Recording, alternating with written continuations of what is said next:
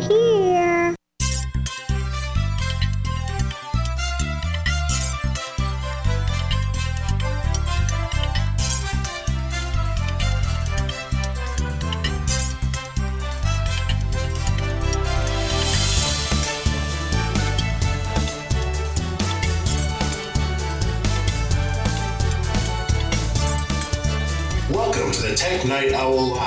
The show for PC users who can handle the truth. And now, here's your host, Gene Steinberg. This week on the Tech Night Owl Live, we'll be featuring the iTunes guy, Kirk McElhearn, who will explain whether Apple is doing too much too fast. We'll hear from SquareTrade, where they did their own bendability tests. And SquareTrade, by the way, provides a lot of those extended warranties, so we have to see what they determined. And we'll also hear from Avram Pilch of Laptop Magazine on Windows 10. All this and more on the Tech Night Owl Live. Kirk, it seems like almost yesterday since I had you on the show, but so much has happened that we needed to bring you back post haste. It does seem like it was yesterday. I think it was just last week, actually, wasn't it? I think it was two weeks ago. Okay. But Well, you see, time flies when you time flies.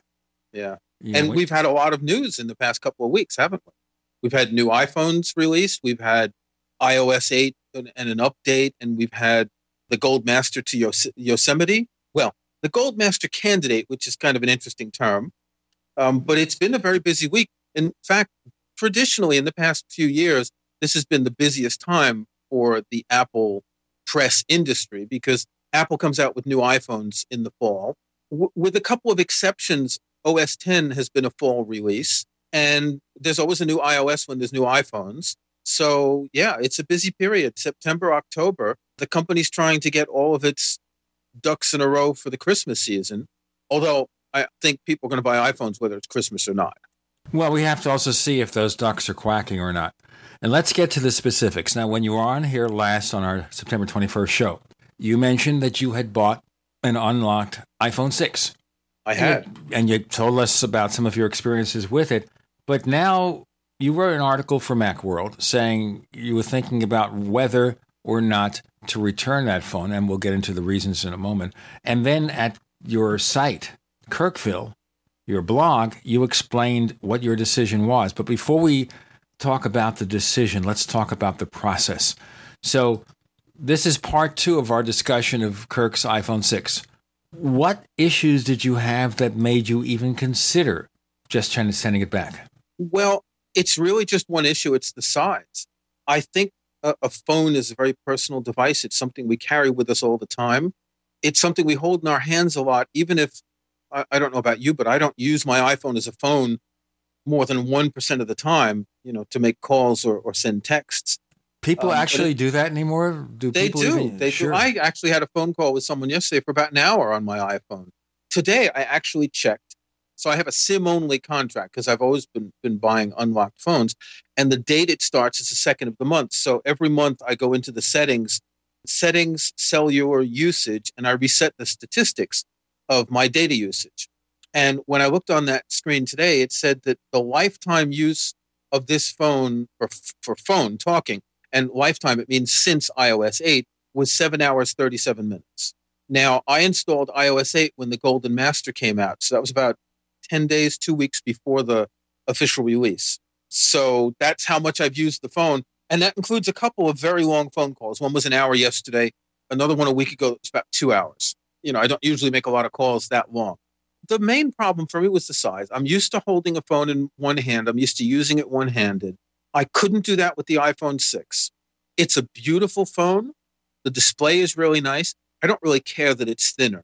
That's just for marketing. If they can make it a little bit thinner, they do, but that's not a big deal. But I'm holding my iPhone 5S in my hand right now, and I can hold it comfortably, firmly, and operate it with one hand. My thumb can reach the top left corner and the bottom right corner without me feeling that I might not be holding the phone firmly enough to prevent it from dropping if I someone bumps into me. Let's say I'm walking in the street, looking at a map or answering a text or something, which you know, unfortunately, when we walk, sometimes we do use our phones. With the iPhone 6, I just didn't feel that I could do that. And part of it is the size, and a lot of it might have also been the rounded edges. which make it a little bit harder to grip. Um, I did put a case on it immediately. The case wasn't very thick, but it still was. It's still rounded, so you don't get the same grip you did. So I wrote this MacWorld article about four days after I got the phone. So here in the UK, I ordered it from Apple directly from the online Apple store. You get 14 days to return it. After about three, four days, I realized this isn't doing it for me. So I wrote the Macworld article and I kept thinking about it. And so we're recording this on Thursday. Last Saturday, I switched SIMs back to my iPhone 5S for the weekend to see would I miss the iPhone 6 if I used the 5S over the weekend? And I didn't. And other than the size, there are no advantages to me in the iPhone 6 except for the increased storage. I bought the 128 gig model, which would let me store more music. But hey, I can live with that. So part of my sort of reptile brain started thinking that I spent 700 Wait a minute, wait a minute. We have another radio show called The Paracast about UFOs and things yeah. that go bump in the night. And Kirk is admitting he has a reptile brain. Of we course, all do. Of course we, we do. We, we have but... this this primal thing that the, our gut instinct. So my my gut instinct was I spent 700 pounds on a new phone that I don't really need, that doesn't satisfy me the way my older one was. So I figured, heck, I'm going to get a refund on this. Use my iPhone 5S for two years, which will be the first iPhone I've used for more than a year, and see what happens next year. Now, this is interesting. I did an article which was, I think, partly influenced by your piece over at technightowl.com. And my feeling is that Apple is going to look very carefully at the sales of the iPhone 5S. Right now, it's $99 with a contract, $149 for the 32 gigabyte version. Significant they kept that in the lineup. And I think if Apple sees a lot of people still buying the iPhone 5S, they're going to come out with a smaller iPhone 6 next year to satisfy that group of customers who won't go to bigger hardware. What what I found interesting was that when you write an article on a website, it gets comments, and you get comments that range from snarky to angry to dumb to intelligent. And last time I looked, this article had, I think, about 225 comments. A very large majority of them, let's say, I don't know, 20% were people who felt the same way I did. They'd either bought an iPhone 6, didn't like the size, we're going to take it back, or they had tried the iPhone 6, someone they knew had it, and it just felt too big for them. So it just seemed, and you know, it's really hard to measure because that this is all anecdotal, but it seems to me that a lot of people are thinking the same way that I am, that this phone's just a little bit too large. Now, I think Apple was forced kicking and screaming into making a decision about having larger iPhones. Part of the issue is that just about all the popular premium handsets other than iPhone have larger screens. There's obviously a demand, and Apple felt okay, the trade offs are there. We'll try to address those trade offs as much as possible. But here it goes people want larger handsets. We've got to give it to them. And in doing that, they're probably realizing that there are people who would never, if they can help it, get anything larger than a four inch screen.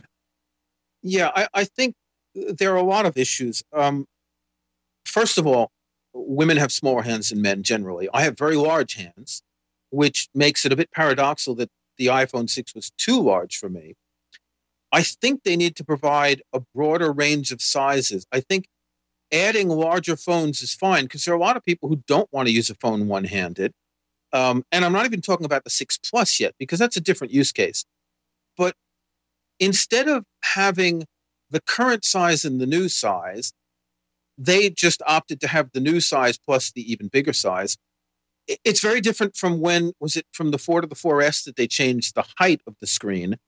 That doesn't change the size of the phone so much. I mean, it's the same width as it was before. It's just an icon higher on the display. But here, I think they made a mistake. I mean, they sold 10 million of them. And I think in the first six hours they sold 2 million in china because they just went on sale i think the day before we're recording. There are a lot of people who are going to want them but i think they made a mistake in ignoring that there are a lot of people who are used to a smaller phone and might find it better. Let's talk more about this in our next segment with kirk mcelhearn i'm gene steinberg. You're in the tech night owl live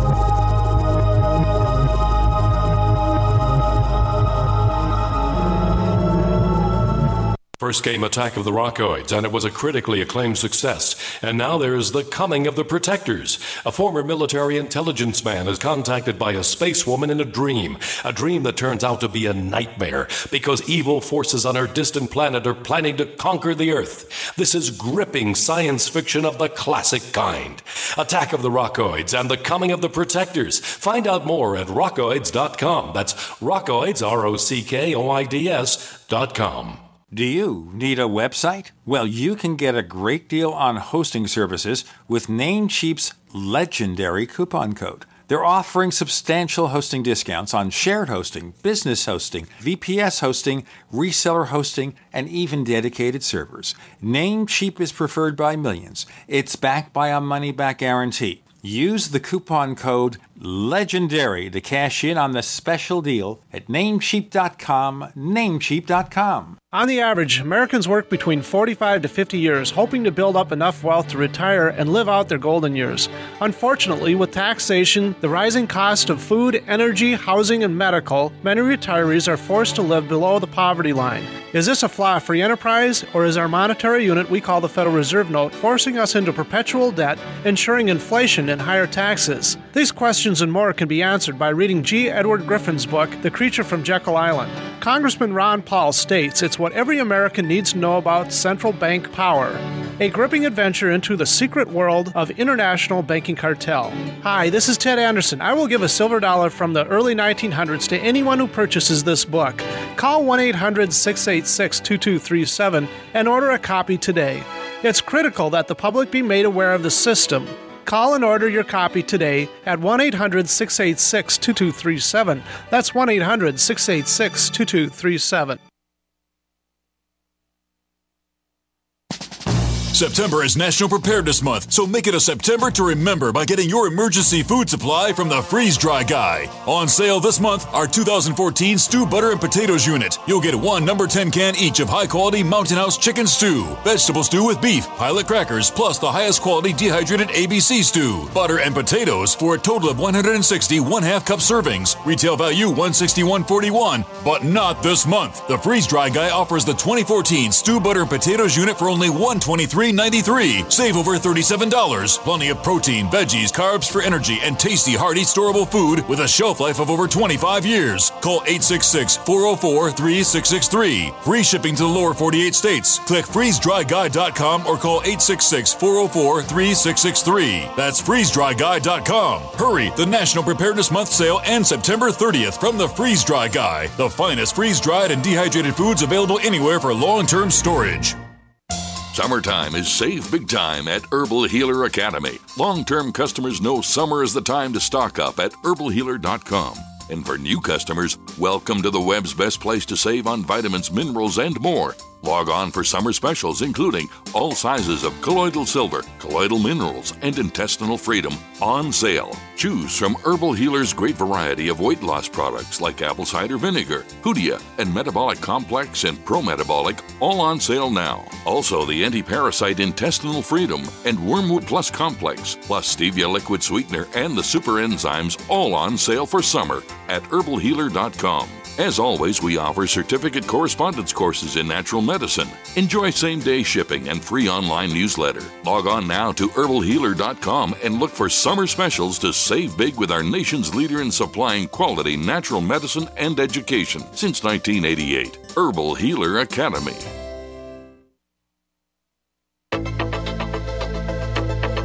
We'd like to hear from you. If you have a comment or question about the Tech Night Owl Live, please send it to news at technightowl.com. That's news at technightowl.com. If you'd like to discuss today's show with fellow night owls, visit our community forums at forum.technightowl.com. That's forum.technightowl.com. Kirk McElhearn is the iTunes guy, except no substitutes. Writes for Macworld and also has his own site at McElhearn.com called Kirkville. All right, so we're seeing here in the response to his article about basically sending back his iPhone 6 that a lot of people agree with him. And again, Apple is not going to ignore an audience. This is why there's an iPhone 6 Plus. There's a specific audience case for that Certainly in Asia, there is. And obviously, a lot of people like the iPhone 6, but the iPhone 5S may be the perfect phone for a lot of people. It may be, you know, if you look on the Android side, you've got all sizes. You've got phablets almost as big as an iPad mini, and you've got phones even smaller than the iPhone. Um, a lot of people have said that this is a problem for development. Someone told me yesterday, someone who develops iOS apps says it's not an issue anymore because, and I can't remember what it's called, there's a, a sort of a CSS type thing that you use to develop an app on an iPhone that pretty much scales it to whatever size display you have. So it's not an issue that people have to make multiple versions of an app to develop for it. I think it makes a lot more sense to appeal to as many people as possible with different sizes rather than trying to impose the large size. I'm just looking on the Amazon UK website to see what smartphones are available. So there's a Nokia phone with Windows 8. It's got a four inch display. It's got wonderful reviews. It costs 87 pounds, unlocked, SIM free. It's only eight gigs. 87 pounds. That's, well, one ninth of the cost I paid for my iPhone, granted, different different capacity and all sorts of things like that. So you've got these low cost, smaller phones, you've got low cost, larger phones, you've got all side. In, in Android, you've got four and a half inch, you've got probably 4.3 inch and 4.7 and five and six and eight. And so you've got every different size imaginable.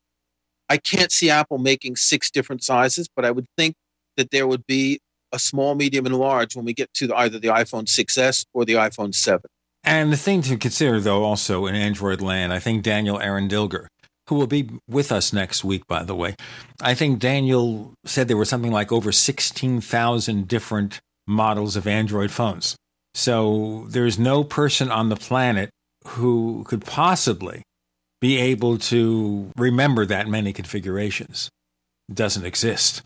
Well, remember that there are probably what a hundred brands making Android phones. You know, we hear of the big ones, Samsung and I don't know LG and Nokia. Well, that's Windows phones now, aren't they? But there are all sorts of other brands. If I look on Amazon, the the first if I look for a smartphone on Amazon, the first one that comes up is a brand called Doogee, D O O G E E, that sells a four. They let's see, Android 4.2 3G phablet with four gigs of storage. That's not much for 59 pounds unlocked. Now, I don't know who this is, but my guess is you've got a lot of OEM manufacturers that just make phones and sell them really cheap. Here's another one Cubot, 85 pounds unlocked. Google Android, Samsung. There's all sorts of different brands, and every size imaginable no longer meet. Apple fans used to berate um, Android, saying that it was so hard to develop that there were so many different sizes. But I'm told that even Android has a similar type of thing that you develop once and it scales for different screen sizes.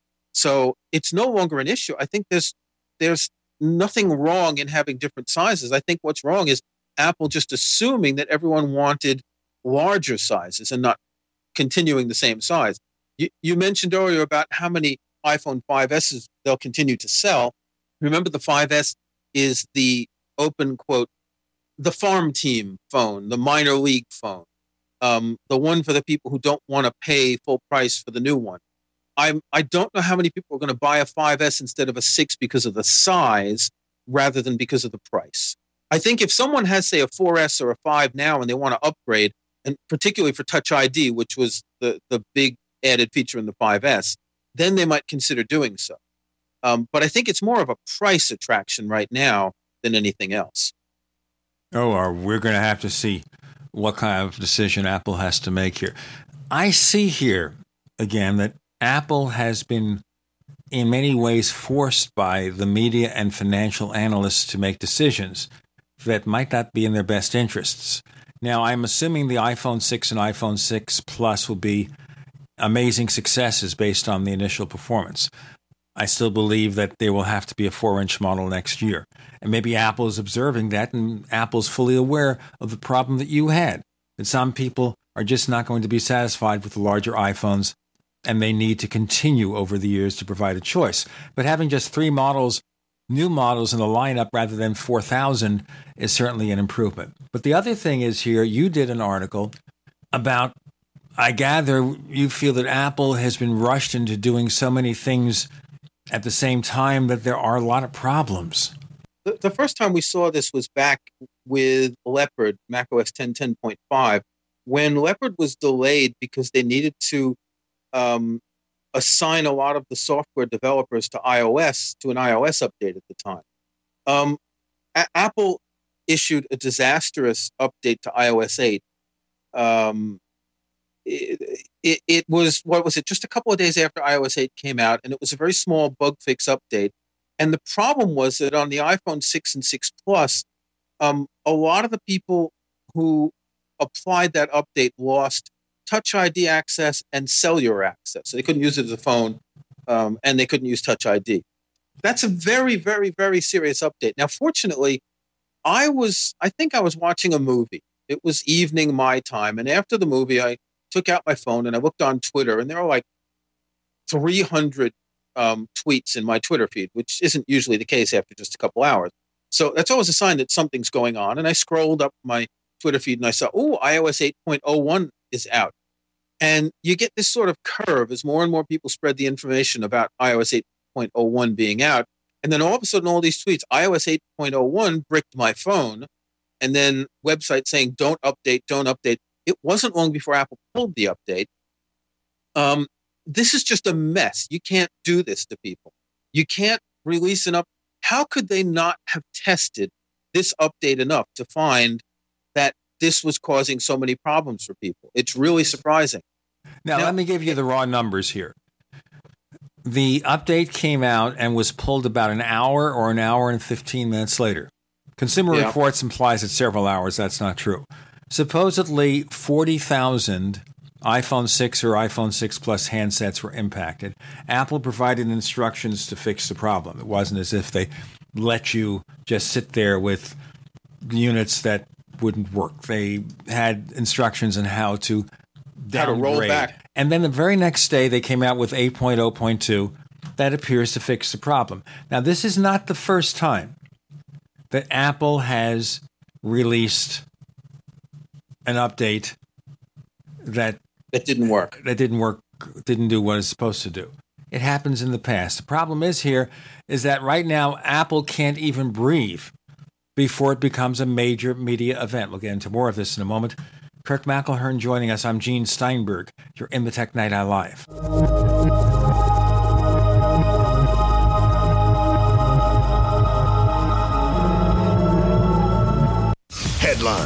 Suspensions, FCC investigations. That's Mancow for you. Hear him here. GCN. So here's what happened. I was placing an order online. The site went down. It took hours before it returned, but I'd already placed the order with another company. If your site goes down, you could lose business. And if you have a business or personal site, you'll want to know it's easy to run and it will stay online. At iWeb, your site is hosted on one of the most reliable networks in the world. Talk to a sales rep at iWeb.com. Use the promo code TechNightOwl for a special discount. First came Attack of the Rockoids, and it was a critically acclaimed success. And now there is The Coming of the Protectors. A former military intelligence man is contacted by a space woman in a dream, a dream that turns out to be a nightmare because evil forces on her distant planet are planning to conquer the Earth. This is gripping science fiction of the classic kind. Attack of the Rockoids and The Coming of the Protectors. Find out more at rockoids.com. That's rockoids, R O C K O I D S.com. If you need to say happy birthday, happy anniversary, thank you, or simply I'm thinking of you, proflowers.com is the key. ProFlowers has stunning bouquets, like the best-selling 100 blooms for $19.99. Plus, ProFlowers will include a glass vase for free. Sending someone a wonderful surprise of beautiful flowers sent fresh from the fields is easy. Choose the bouquet you like, pick the delivery date, and each order is 100% guaranteed. Plus, all bouquets from ProFlowers are guaranteed to last at least seven full days. Beautiful, fragrant flowers, picked fresh and sent to your loved one for lasting enjoyment. To get this incredible savings and send someone 100 gorgeous blooms with a free vase for $19.99, go to proflowers.com, click the blue microphone in the top right corner, and enter code PLOW. That's proflowers.com. Click the mic and enter code P L O W. Hi, this is Steve Sanchez, and based on a recent study, it was found that 57 million Americans had legal issues over the last 12 months, but only 60% of those studied sought out the services of a lawyer. Why? In a nutshell, affordability. Well, my friends at Legal Shield have created a solution that can help you not if, but when you need an attorney. For as little as $17 per month, Legal Shield will provide you unlimited access to qualified attorneys at an accomplished law firm for advice and counsel on legal issues, no matter how serious or trivial. For over 40 years and with 1.4 million families across North America, Legal Shield can help you, the loyal GCN listener. Representatives are standing by now to answer your questions, so call them now at 1 855 340 SAVE. That's 1 855 340 7283 or visit them at lsprotection.com. That's lsprotection.com. Results will vary from case to case. At 30dayfoodsupply.com, you can now purchase a one of a kind product not available anywhere else a meatless burger dry mix in four delicious flavors. With our new Oregon Trail Foods vegan burgers, all you do is add water and fry. They need no refrigeration. They're packaged in mylar bags with an oxygen absorber for a long shelf life. They're non GMO, they're gluten, soy, nut, and chemical free, but they're loaded with flavor and a good source of carbs and protein, yet low in sodium. Flavors include Italian, spicy Mexican, Mexican, six vegetable, and black bean olive. Go to 30dayfoodsupply.com or call 541 229 0010 and order today. Eat them every day, take them camping, or save them for an emergency. Check them out at 30dayfoodsupply.com and click on the vegan burger icon. That's 30dayfoodsupply.com, where all of our products are produced in Oregon by Oregon Trail Foods. 30dayfoodsupply.com.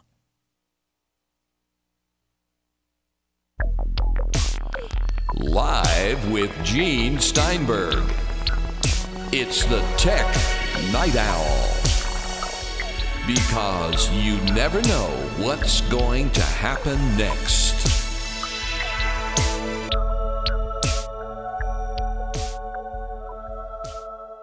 So Tim Cook is under humongous pressure. The media says Apple no longer innovates. He's got to prove they do. Tech analysts financial community, Apple has lost it. They've got to do something. So, do you think here that maybe Apple tried to do a little too much because of all that pressure? No, I don't think so. I, I think what's happened is Apple is locked into a product cycle with the iPhone. It's an annual product cycle. This is less the case with the iPad, but they've made it a habit to release a new iPhone every year in the fall over recent years. The first iPhone, I think, was released in June, um, but then it slowly slid, slid to September, October. The problem is that they're also in an annual cycle for, for OS 10, no longer called Mac OS 10. And in particular, iOS 8 has a number of features that are going to work with OS 10. Now, some of these features like continuity and handoff, they don't work yet because, well, Yosemite's not out yet. So if you've updated to iOS 8, you're still running Maverick. So you've got some of the key some some of the big marketing features that they've presented that aren't available to you. I, I think the problem is that when a company tries to do so much with such w- with no wiggle room to change their release dates, if anything goes wrong, they're really stuck. Now they can change the release date of OS 10 because that's not linked to hardware. Let, let's say they release a Retina iMac around the same time that Yosemite comes out.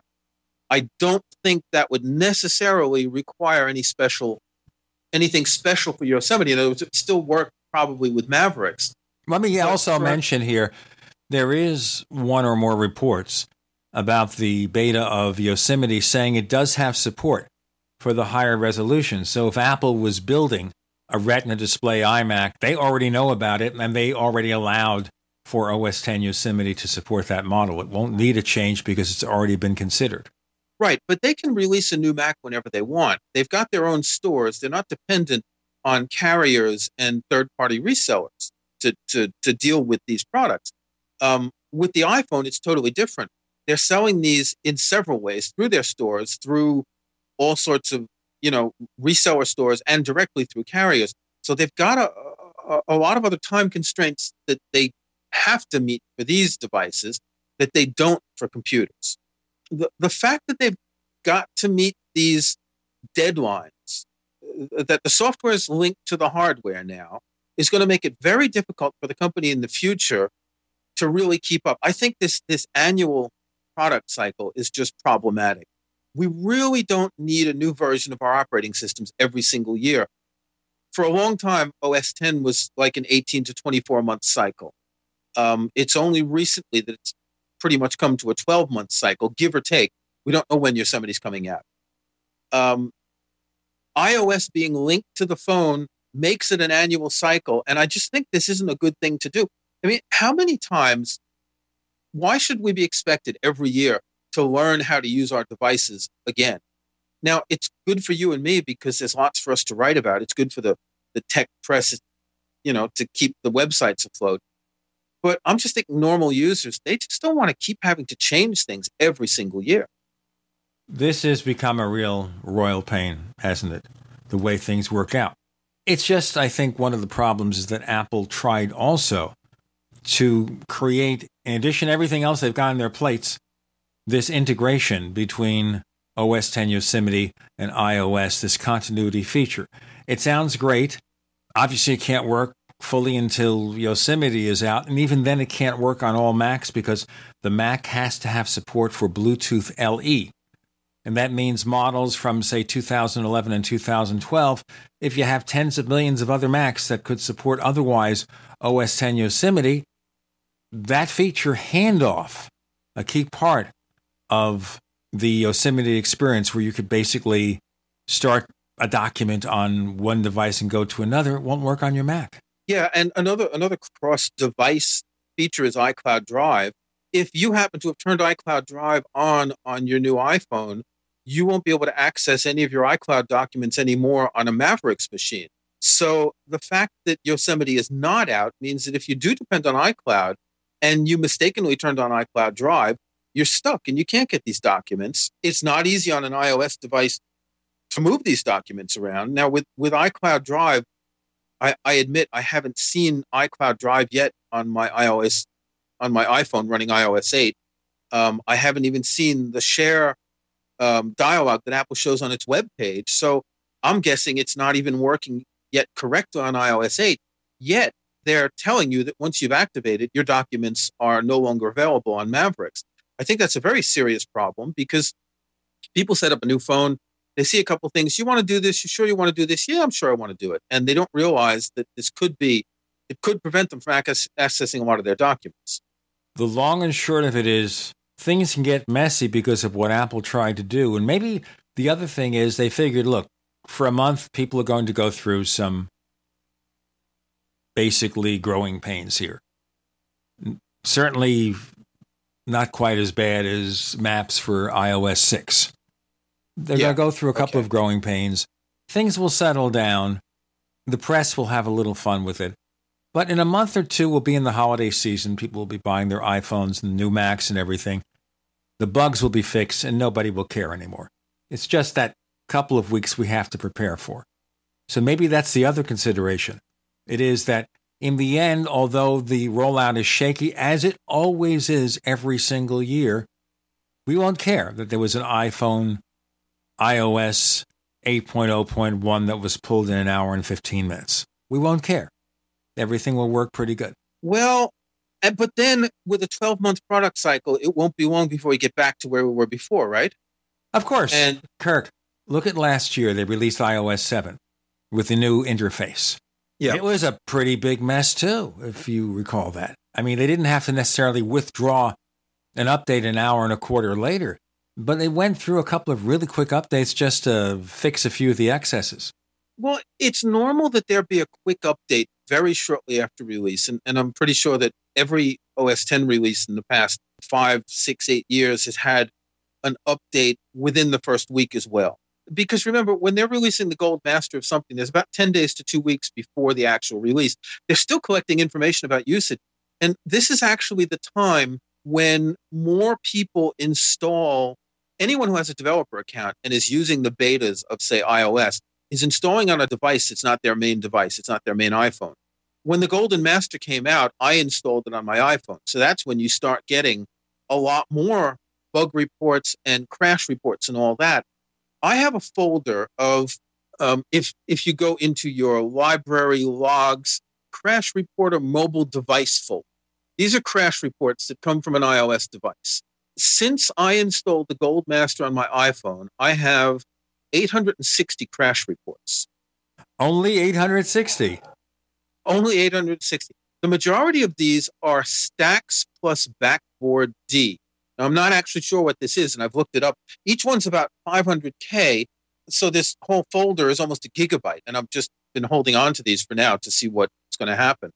Um, I'm seeing dozens of these crashes every day. Every time I sync my iPhone, it adds more crash logs because w- what it does is any crash logs that are on your device get synced um, to your Mac when whenever you sync through iTunes, which makes just an aside. I wonder if you never sync to iTunes, if these things just take up space on a on a, an iOS device. That would be something to look into.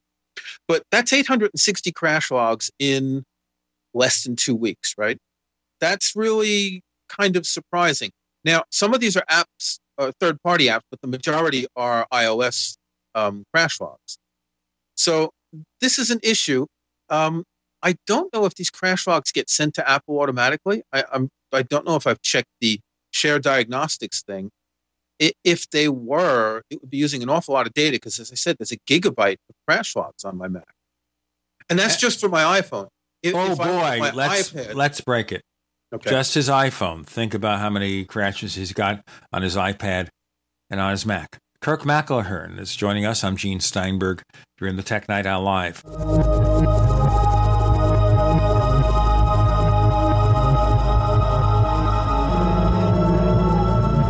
We are the premier independent talk radio network, the Genesis Communications Network, GCN. Graphic Converter is the image manipulation tool for the rest of us. It does not use any database. You get full control of all your files. Want to view the images of a folder? Drag it into Graphic Converter, and a powerful browser opens up to show your image files. You could use it for slideshows. You could use it to import images from digital cameras or from scanners. Need to do some image editing? You can do that too in Graphic Converter. Also, print catalogs. Convert from so many formats I can't even list them. Download now to see if Graphic Converter is good for you, like one and a half million other users. Guess what? You could save money when you buy Graphic Converter. Use the coupon code Night Owl. Use the coupon code Night Owl to get a special price for Graphic Converter. Go to lemkesoft.com. That's L E M K E soft.com. Lemkesoft.com. L E M K E soft.com. The human body is extraordinary. Despite all the stresses we inflict upon it, it still works hard to stay in balance. Thousands upon thousands of people rely upon Heart and Body Extract to help their body stay balanced. This excellent 100% natural herbal formula helps maintain healthy blood pressure levels, cleans arteries, promotes good circulation, balances cholesterol, and more. HB Extract, paired with healthy lifestyle choices like good nutrition and exercise, can give you a life free of pain, sickness, and fear. Recapture your youthful vitality and experience your body healing itself with the aid of HB Extract. It's extremely effective and it starts working in just days. Visit hbextract.com to learn more and to read scores of testimonials from satisfied customers. And we've never increased our price in over 10 years. That makes Heart and Body Extract as great a value now as it was the first day we sold it. A healthy heart is a happy heart. Call 866 295 5305 or go to hbextract.com. I will never forget the day my son Jeremy told me he hated me and slammed the door in my face. I'm behavioral therapist Janet Lehman. Behavior problems can turn the child you love and your life into a nightmare. That's why my husband James and I created the Total Transformation, the step by step program that shows you how to fix the worst behavior problems and get your child to respect and listen to you again. No matter what the behavior defiance, backtalk, angry outbursts, disrespect we can help you stop it. Now you can get the total transformation for free. All you need to do is get the program and let us know how it works for you. You can keep it forever for free. Limited number of free programs available. Call now 1 888 912 1595. 1 888 912 1595. That's 1 888 912 1595. 1 888 912 1595. Question Could too many GMO foods and toxins be overloading your digestive and immune systems? Answer Yes. If you're searching for a powerful detox that's gentle enough to use every day, use Pro EM1 from TeraGanix. Pro EM1 is a powerful liquid probiotic that uses good bacteria to suppress pathogens and gently eliminate toxins from your body. A healthy digestive system will cleanse and remove toxins, support weight loss, improve absorption of food nutrients, and aid in controlling yeast and other infections. Pro EM1 is made with only non GMO and certified organic ingredients, has no preservatives, and is dairy, soy, wheat, and gluten free.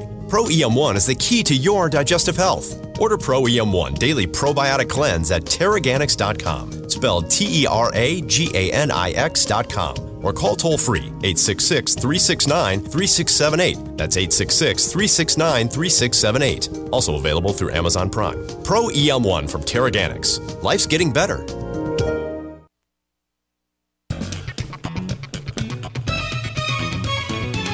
Do you know what's going to happen next? Well, here's the Tech Night Owl.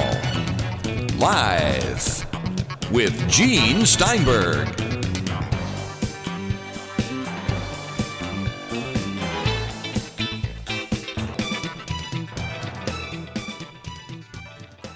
As we've learned so far, Kirk McElhearn, the iTunes guy from Macworld and proprietor of Kirkville, his own blog, he has returned his iPhone 6 because it's just too big for his needs.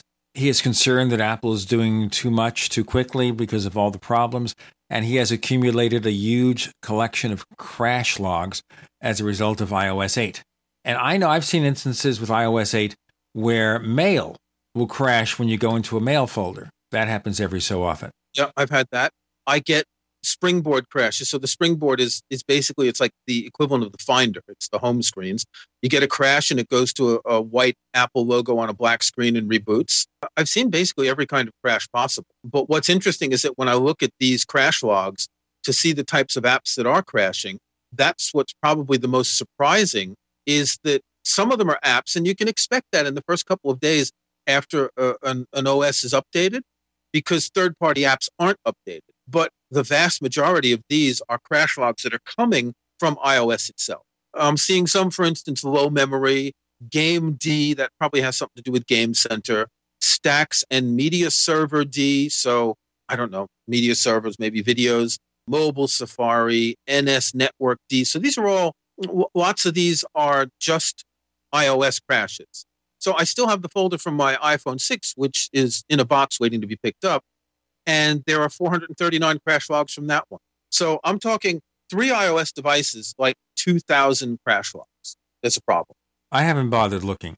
Now, I, I will point out, as those who are Apple developers know, and also the million some odd users of the public beta version of OS 10 Mavericks, there is a golden master candidate.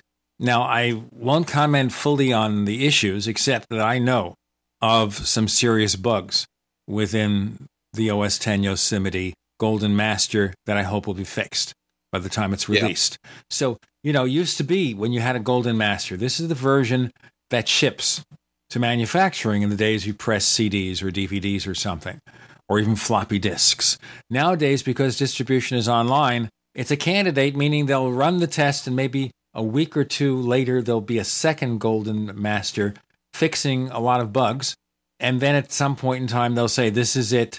Let's get this out and start working on the first maintenance update. But this didn't used to be the case. The Golden Master was the final version. In the past, in software development, you had the alpha version, which is basically the unfinished internal version. Then you have the beta, which, or number of betas, number of alphas, and the betas are often circulated outside to testers. Then you have a release candidate before a Golden Master. Then you have the Golden Master. So what Apple did is they're calling this the Golden Master candidate, which is a bit of a semantic twist, saying it's not really the Golden Master. And I think the first time they didn't call it like this last year, they called it the Golden Master, but then they issued a Golden Master 2, which again doesn't make sense. They should have called it release candidate. It's not that big a deal.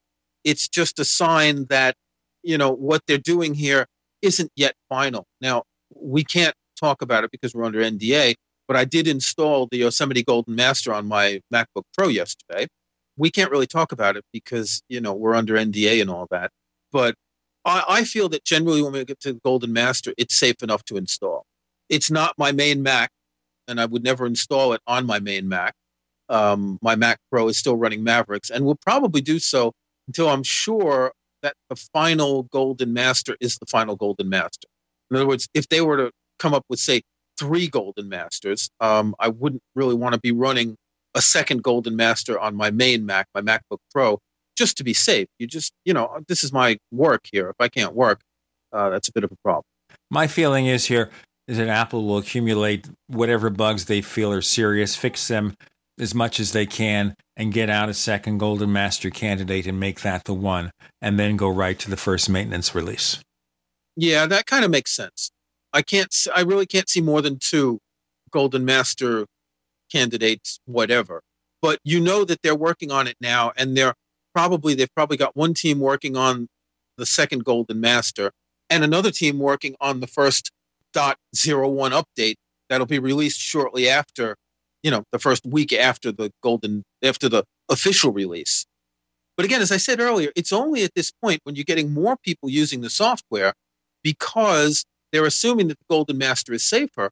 Now, I'm kind of, a, I feel a little bit burned that it's not as advanced as it is. But again, we can't go into it. You said there are obviously bugs in Yosemite.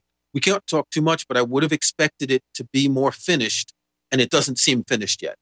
Let's move to another topic here because we have a slightly shorter visit and I wanted to cover a lot of ground. Okay, there is a security update that Apple just released, going as far, by the way, as OS 10.7 Lion, and evidently it's in the Yosemite Golden Master, they tell me, and that is Shell Shock, the Shell Shock exploit. Now, sometimes covering Apple, you feel shell shocked. Hmm. So tell our listeners what this means because we're concerned about security. Yeah, so this is a, a well, a, an exploit is something that takes advantage of a bug in software. Uh, it's the kind of thing that might let a remote user send a command to your computer and be able to get access to your files. And that's pretty much what Shell Shock can do. But it only affects computers that are directly connected to the internet that are acting as servers. So if you're running a website on your Mac and this is publicly available, the exploit could be used. But people like you and me, um, you know, our websites are hosted by hosting companies. We don't have to worry too much about that we've got our Macs behind routers and there's no public access to them. So it's not a big deal. Uh, so what Apple did is they did release a security update. It's not available through the Mac App Store where updates usually are. You can find it on the Apple website. You kind of have to search for it. Their logic is that this is for advanced users, which is true. It has been confirmed to me that the update is in the Yosemite Gold Master. Now, this this the, the exploit in question is a weakness in the Bash shell, B A S H. A shell is kind of like the software that runs when you open terminal. It's the software in which you issue commands. Um, the Bash shell had a problem, and the update is very small. It's just a few megabytes. It just provides a patched version of the Bash shell to your computer. So you don't have to worry about this if you're using your Mac like most people do if you do use your Mac as a server, you probably already know that you need to worry about this and get the update. Hmm. Well, at this point, I understand that this is probably more a theory than a potential for most Mac users. Don't worry about it and move on with your life. Yeah, I, I wouldn't worry too much about it. It's it's a sign of a serious problem that affects not just Macs; it affects Unix computers and Linux computers as well because Bash is a widely used piece of software. Um, but beyond that, it's not something that the average user needs to worry about. Okay, there goes our security. Now, one more thing maybe we should cover here about the iPhone 5, which is now the two year old iPhone. There are some extended repair programs Apple has going on for that. These are things, by the way, where it's like one step before a recall, where a product defect is located and they will extend the warranty to fix things but they don't always tell customers what's going on? Yeah, I find it a little bit annoying. So, so there are two um, repair programs for the iPhone 5. These aren't new, um, but one of my readers just pointed out to me said it might be a good idea because you know there's still a lot of people using the iPhone 5. It's only what a year old. Um, these two programs. One of them is for the sleep wake button, the button on the top of the phone. Some of the mechanisms they say may stop working or work intermittent. And these were iPhone 5s manufactured through March 2013. That's a long period of time because they were released in what, early October, I think. So that's covering about six months of iPhone 5s. Um, the second is a battery replacement program that Apple says that some iPhone 5 devices may suddenly experience shorter battery life or need to be charged more frequently. Now, that's the kind of thing we're all used to the battery life on our devices getting worse. And if I'm an average user who doesn't pay attention to Mac news sites, and I would just never hear about this, I just assume that it's normal that my battery's going dead. Um, so a reader pointed these two things out to me, and I felt it would be useful to, to, to highlight them, particularly for the battery thing. If you still have an iPhone 5, your battery might have an issue, and it's worth you know, it's worth checking your serial number. Apple um, has a website for each of these repair programs. You enter the serial number of your device, and if your device is affected, you just take it back to an Apple store, or if you don't have one nearby, you call Apple and they'll set up an exchange. Um, one commenter on my blog said that he took his iPhone 5 to a store and they just basically gave him a new one. Let's continue in our final segment with Kirk McElhearn on the Tech Night Owl Live.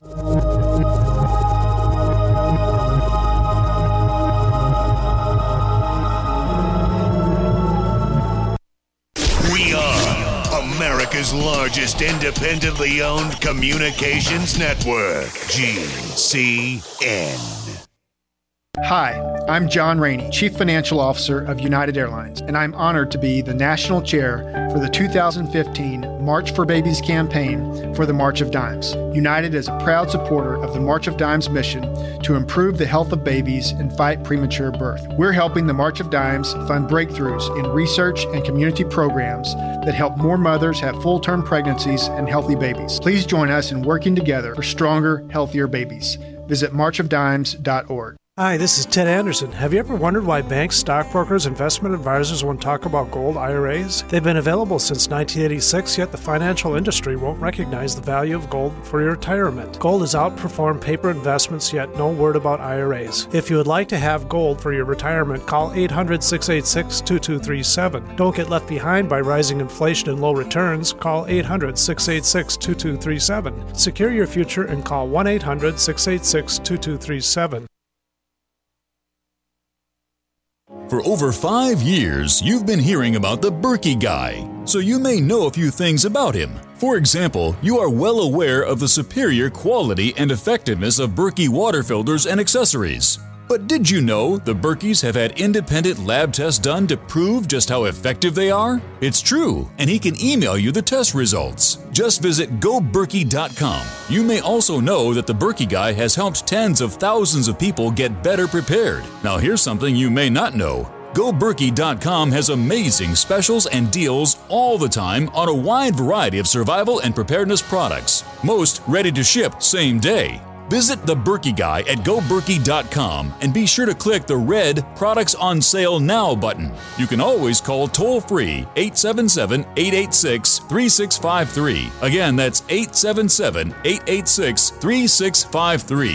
GoBerkey.com, home of the Berkey Guy. Welcome back to the Tech Night Owl Live, where you never know what's going to happen next. And now, here's Gene Steinberg.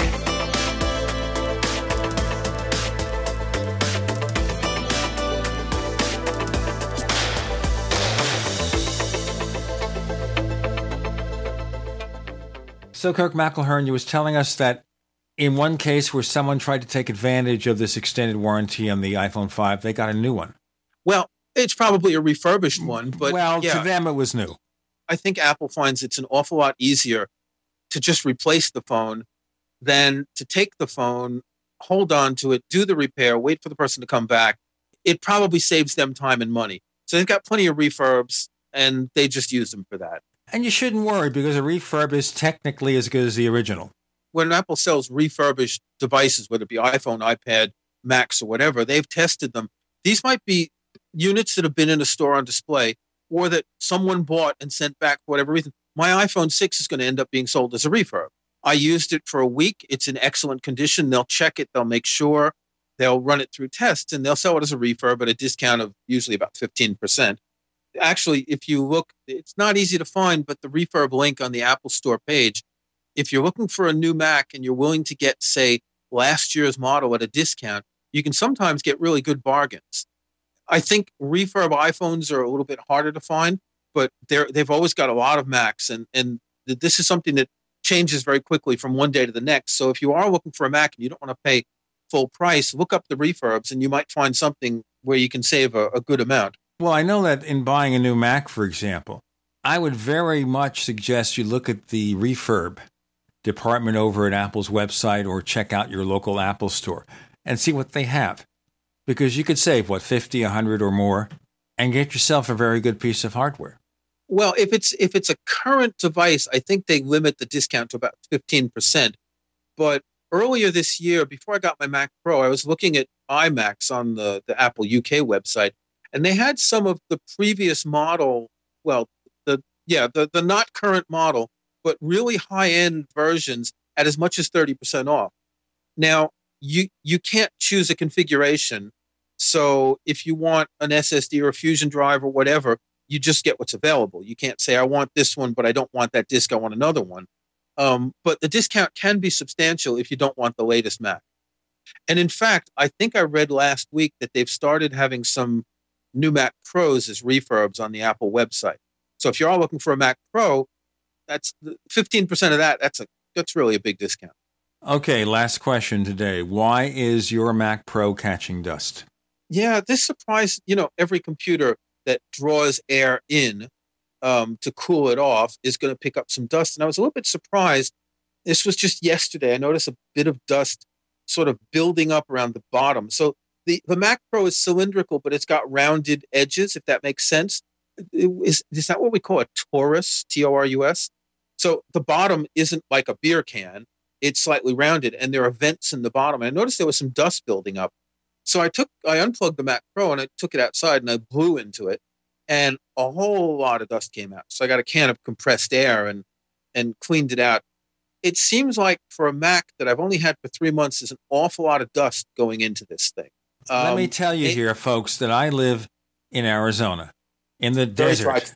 And we get dust all the time. Nothing we yep. can do about it. I'm always using the spray can the compressed air to clean things out. I know that my iMac is probably filled with dust, which is probably why the CD drive on it, it's one of those models, doesn't work. I think if we just opened the case or had Apple do it and clean it out, everything would be perfect. It's a mess. We understand that. But in the UK, it's not dusty there. It's rainy and wet. The month of September was the warmest and driest on record, they said. So it's not a the, the summer it, it rained so few times that it really reminds me of the weather where I used to live in the south of France, um, where they would brag about having 300 days of sun a year. But I, I think the actual reason is that computers these days have slower, quieter fans. When you had a faster fan back in the old days, I think it drew the dust in and spit it out much more than these slow fans do. It's just a guess. Um, but the Mac Pro's fan is so quiet that it's sitting on my desk, and I can be um, ripping a DVD with Handbrake, uh, something that I've already copied to my hard disk. So I'm not listen. I'm not hearing um, my DVD drive actually ripping, and the fan on the Mac Pro makes absolutely no audible noise. It's about what three feet from my two feet from my ears, and I don't hear it. I've never heard it. Um, my Mac Mini, on the other hand, whenever I would do anything like that, or even rip convert a lot of music files, the fan would go into overdrive. Or or when I used Skype on my Mac Mini, the fan would go into overdrive. Um, on the Mac Pro, you know, we're recording this on Skype. I'm looking. I use iStat menus to keep track of what's going on. Um, let's see, Skype's using six percent of CPU, and you know, the, the Mac Pro is just snoozing. But I think again, the slower fan might be drawing dust in a little bit more, and it could be the design of the Mac Pro being vertical as opposed to horizontal. So it draws the air from the bottom and it expels it at the top. Whereas thinking back to say the 2006 Mac Pro, it would draw it in. Well, it drew it in, I guess, on the front and the back and expelled it from the back. Was that correct? Um, but it was horizontal. So I don't know if that makes a difference. I was just surprised that so much dust came out of this Mac. Well, you wonder then maybe Apple has to maybe rejigger the way the air is drawn through the device or change the speeds of the fan or something. If this becomes a problem, because once again, if it's a problem in the UK, what would it be like in Arizona near Phoenix or in Nevada, Las Vegas? Yeah, I, I think the issue is, you know, again, this is a fairly new computer. The first ones were delivered in late December to, to sort of get out before the end of t- 2013, as Tim Cook had promised. And it really only started being delivered broadly, I think, around March or April. I got mine in June. Um, it's not a computer that sells a lot, so they don't have a lot of experience yet. I'm not saying that this is necessarily a big deal. Uh, I do remember my 2006 Mac Pro when I had it. It, if you remember, it was very easy to open up the side and you could see the dust and you'd vacuum it out every now and then. It's true that with an all-in-one computer, you don't see it.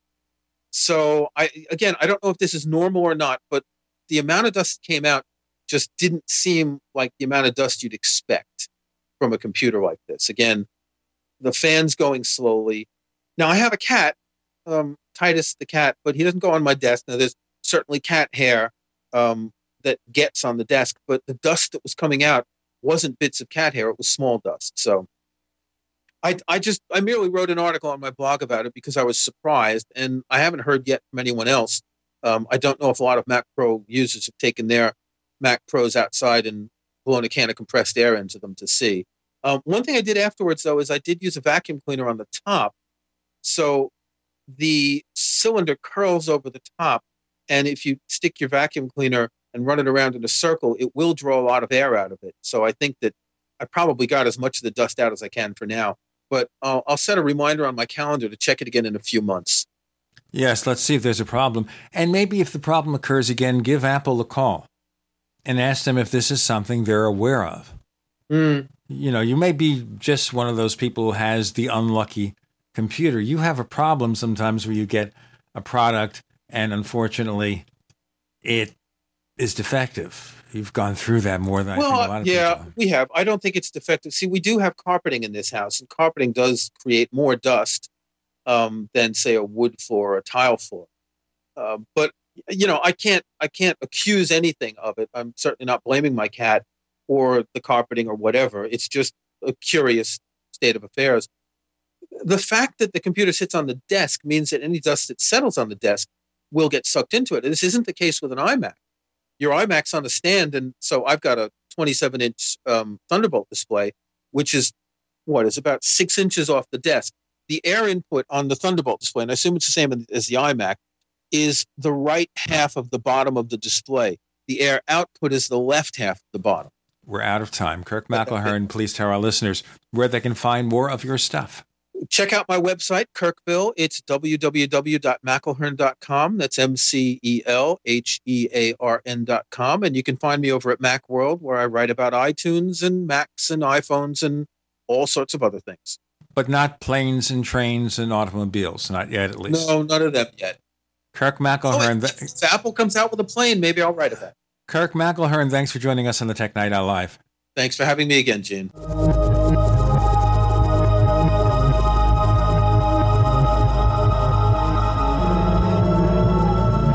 Do you need a website? Well, you can get a great deal on hosting services with Namecheap's legendary coupon code. They're offering substantial hosting discounts on shared hosting, business hosting, VPS hosting, reseller hosting, and even dedicated servers. Namecheap is preferred by millions. It's backed by a money back guarantee. Use the coupon code LEGENDARY to cash in on the special deal at namecheap.com. Namecheap.com. First came Attack of the Rockoids, and it was a critically acclaimed success. And now there's The Coming of the Protectors. A former military intelligence man is contacted by a space woman in a dream, a dream that turns out to be a nightmare because evil forces on her distant planet are planning to conquer the Earth. This is gripping science fiction of the classic kind. Attack of the Rockoids and The Coming of the Protectors. Find out more at rockoids.com. That's rockoids, R O C K O I D S.com. Mike Stenerson for Midas Resources. At no time in history have precious metals been more important, certainly not in my 22 years in the industry. The dollar has lost over 90% of its value in the last 60 years. No fiat currency has ever survived the government printing presses. Ours is not immune. The time is now to be proactive. 1 800 686 2237, extension 116. Anything tied to the dollar is at risk. CDs, annuities, 401ks, IRAs, stocks, bonds, you name it, so decide. Do you want to leave a legacy of wealth or debt for your family? The choice is yours. Call me at 1 800 686 2237, extension 116. That's 1 800 686 2237, extension 116. Be proactive, not reactive. Call 1 800 686 2237, extension 116.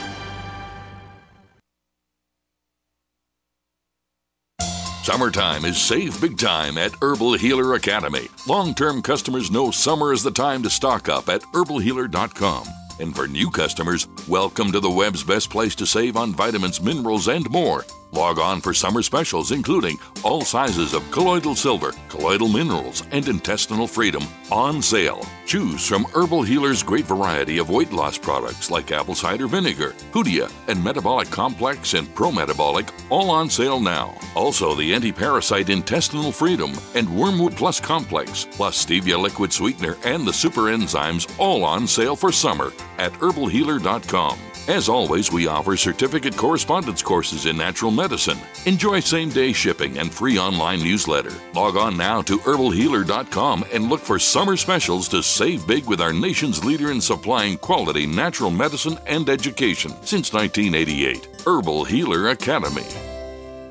We all know that Berkey Water Purification Systems are the most trusted name in water filtration. As an authorized Berkey dealer for over six years and serving thousands of satisfied customers, the Berkey Guy offers amazing specials for Berkey water filtration systems. The Berkey Light systems include a set of self sterilizing and recleanable black purification elements that purify water by removing chlorine, pathogenic bacteria, cysts, and parasites to non detectable levels and remove harmful chemicals such as herbicides and pesticides. Order the Berkey Light system today, complete with two black Berkey elements for only $231, and the Berkey Guy will ship your order free of charge. With the purchase of a Berkey Light, the Berkey Guy is also offering a set of fluoride and arsenic filters for only $39.99. That's over 30% off the retail price. Call the Berkey Guy at 1 877 886 3653. That's 1 877 886 3653. Or order online at goberkey.com. That's goberkey.com today. We'd like to hear from you. If you have any thoughts or comments about the Tech Night Owl Live, please get in touch at news at technightowl.com. That's news at technightowl.com. Looking for past episodes? We've got hundreds at technightowl.com slash radio. That's technightowl.com slash radio. Or subscribe on iTunes. We have Jessica Hoffman, and she's from Square Trade, which is a company that offers insurance and extended warranties for lots of gear, electronics gear. But today we're going to talk about the story that went viral in the past week about whether the iPhone 6 Plus was unusually susceptible to bending. Now, in last week's episode, Jessica, I was kind of laughing about this. I started reciting this lyrics from this song from the 60s Bend me, shake me any way you want me. But then, of course, that's before your time. So, can you tell us here exactly what does Square Trade do with regard to testing for durability of electronics gear? Um, well, every time a new phone comes out uh, or a tablet, we perform our breakability tests on the phone. So that includes looking at the front and back panel, what materials they're made of, what the design is, with the sizes, the weight, um, the gripability of the phone, uh, as we say, um, the water resistance, the friction coefficient, how easily it slips on a counter, and then also a drop test, right? So how uh, easily it breaks if it's dropped from four feet above, which is about the normal uh, height that a phone is dropped from. Now, let me ask you briefly do smartphones in general survive that four foot drop test? Um, in this test, uh, all of the phones survived it except for the iPhone 6 Plus, and but all screens survived the test. But the iPhone 6 Plus uh, had the back and the front panel come across; they split down the, the left side of the phone. Uh, in the past, I would say that uh, we we almost always got cracks in the screen, but both Samsung and Apple have have made pretty pretty great strides uh, in terms of the the glass that they're using for their their smartphones. This is this Gorilla Glass, right? Uh, with the new iPhone 6 Pluses, it was the ionized glass. Apple looked into uh, using a number of different materials and settled on that as the most durable, and um, we think it was a good decision. The point being here if you drop your smartphone, don't be surprised if it doesn't work again. Well, that's right. So we do a corner drop. If we drop these phones flat on their on their faces, we might have different results. But we find, based on you know millions and millions of claims that come in, that most people report that the phone doesn't fall face down; it falls on a corner. So that's why we do the test that way. Let me tell you a quick story. This actually happened at an Apple store a few years back. I brought in my iPhone. I think it was a 4S, as a matter of fact, and I wanted mm-hmm. a new case. So I took the case off. I put the phone on this table at the Apple store. And the sales clerk, the Apple expert or whatever, she knocked against it. It fell on the floor and the screen cracked. Oh, that is bad luck. For Apple, because they had to give me a replacement phone because it was their right, fault. That's right. Yeah yeah, those types of accidents happen all the time. That just happened to me last month. I, I was talking on the phone. The the the phone was in my lap. I had my earbuds in, like all good drivers, and then I forgot about it. I got out of the car and it fell down onto the sidewalk and it shattered. Let that be a lesson to you. Get a car with a hands-free system. That's right. That's right. That's what my husband said. Indeed. Well, tell him to buy you a new car. That's all. all right. Well, maybe I'll send him this radio broadcast. Okay. All right. So, Jessica, let's talk about your breakability test, especially with regard to the ability of the iPhone to be bent. We heard the story. It started out with a viral video on YouTube. And in passing, let's point out that if you actually go online to see this video, you will see an ad first. So we know, first and foremost, the person who posted that video gets paid when you watch it. So we, right, you know, sure so we did our battery of tests uh, as we always do, and the the bendability is not a test that we had performed before. Um, the reason is that uh, our our breakability tests come from real live data from from customers about how accidents most frequently happen. We've never seen bends come in as a problem, so um, we actually gave the six and the six plus very good scores when it comes to breakability. Uh, and then we saw that video, and of course we had a lot of members of the media calling us to find out what our position on it was. And so we said, well, we'll do an impromptu bend test with just employees here in the office. So my colleague who sits next to me happens to be a bodybuilder. So I said, listen, if anyone can break bend the phone, it'll be him.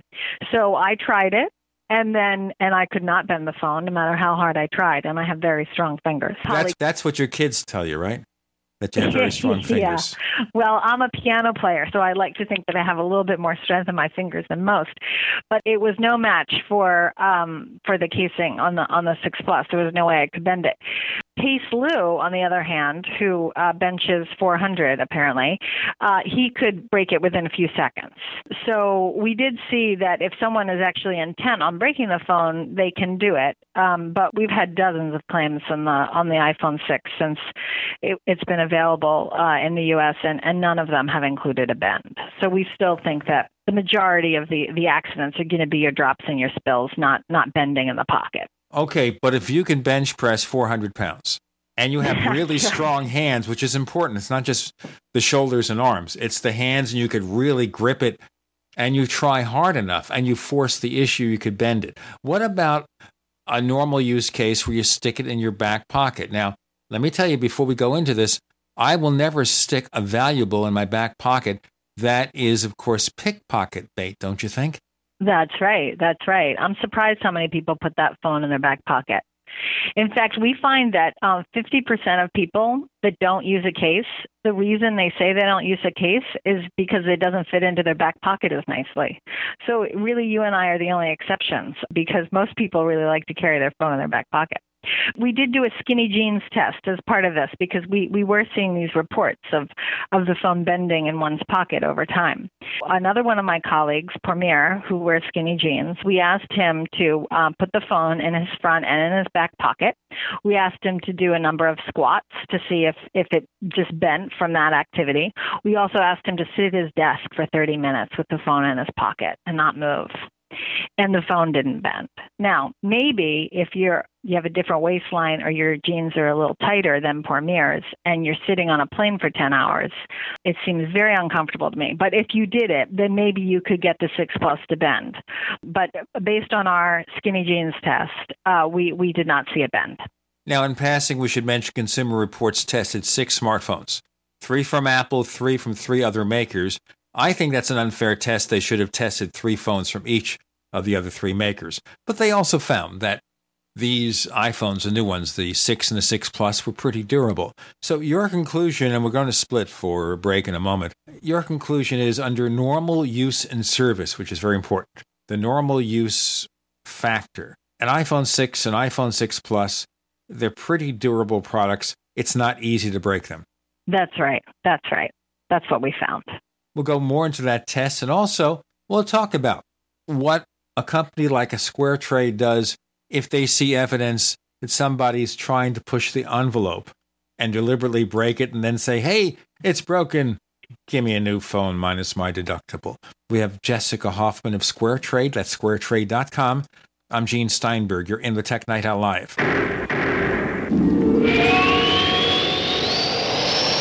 A little right, a little left, but always independent minded. The Genesis Communications Network, GCN. Neighbors, are you tired of dealing with a slow web hosting provider? Well, check out A2 Hosting and their screaming fast Swift server platform. They even have SSDs that load pages 300% faster than the competition. Ready to give your site a speed boost? Well, tell you what, neighbors, head on over to a2hosting.com. That's A2, that's number two, a2hosting.com. Check out their Prime hosting account. And get this, neighbors, they're even giving you an exclusive 25% off discount for all our listeners. 25%. And remember, their Guru Crew support team is standing by 24 7, 365 days a year to answer any of your questions. Now, to get the discount, use the coupon code GENE when you check out. Question Could too many GMO foods and toxins be overloading your digestive and immune systems?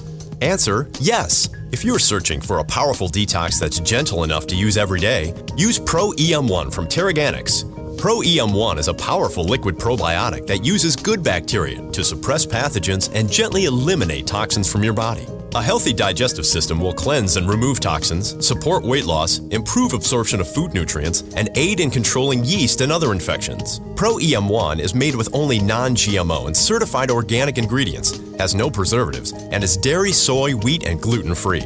Pro EM1 is the key to your digestive health. Order Pro EM1 Daily Probiotic Cleanse at TeraGanix.com, spelled T E R A G A N I X.com, or call toll free 866 369 3678. That's 866 369 3678. Also available through Amazon Prime. Pro EM1 from TeraGanix. Life's getting better.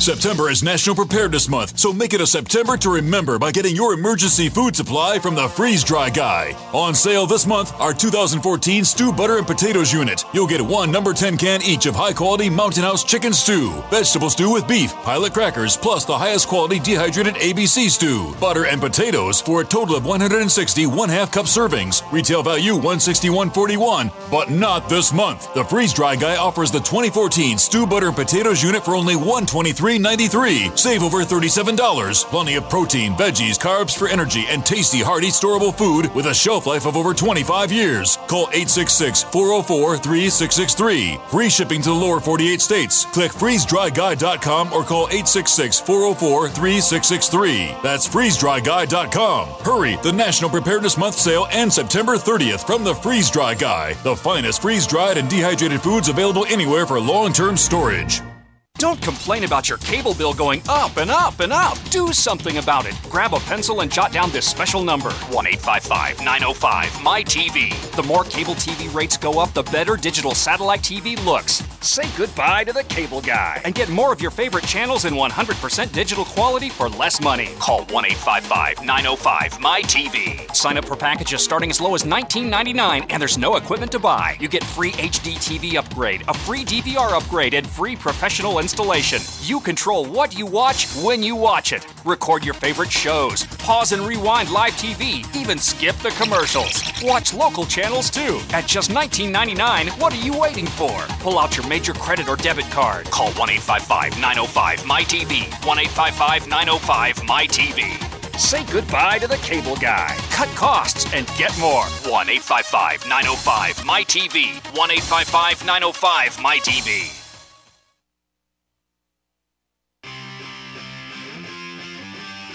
You never know what's going to happen next while listening to the Tech Night Owl live with Gene Steinberg.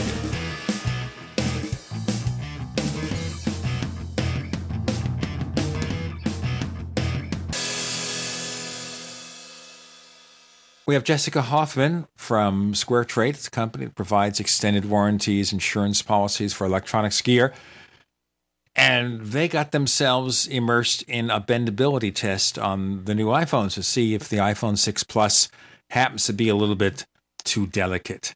So, what does a company like a Square Trade do? And you're getting huge numbers of claims every single day about different products. How do you check, say, for example, someone says, my iPhone 6 Plus got bent? How do you determine that they didn't just break it? Uh, well, SquareTrade covers you, especially on mobile devices, uh, for any type of accidental damage. So it doesn't matter how the accident happens. Uh, if you have a SquareTrade protection plan, you're covered.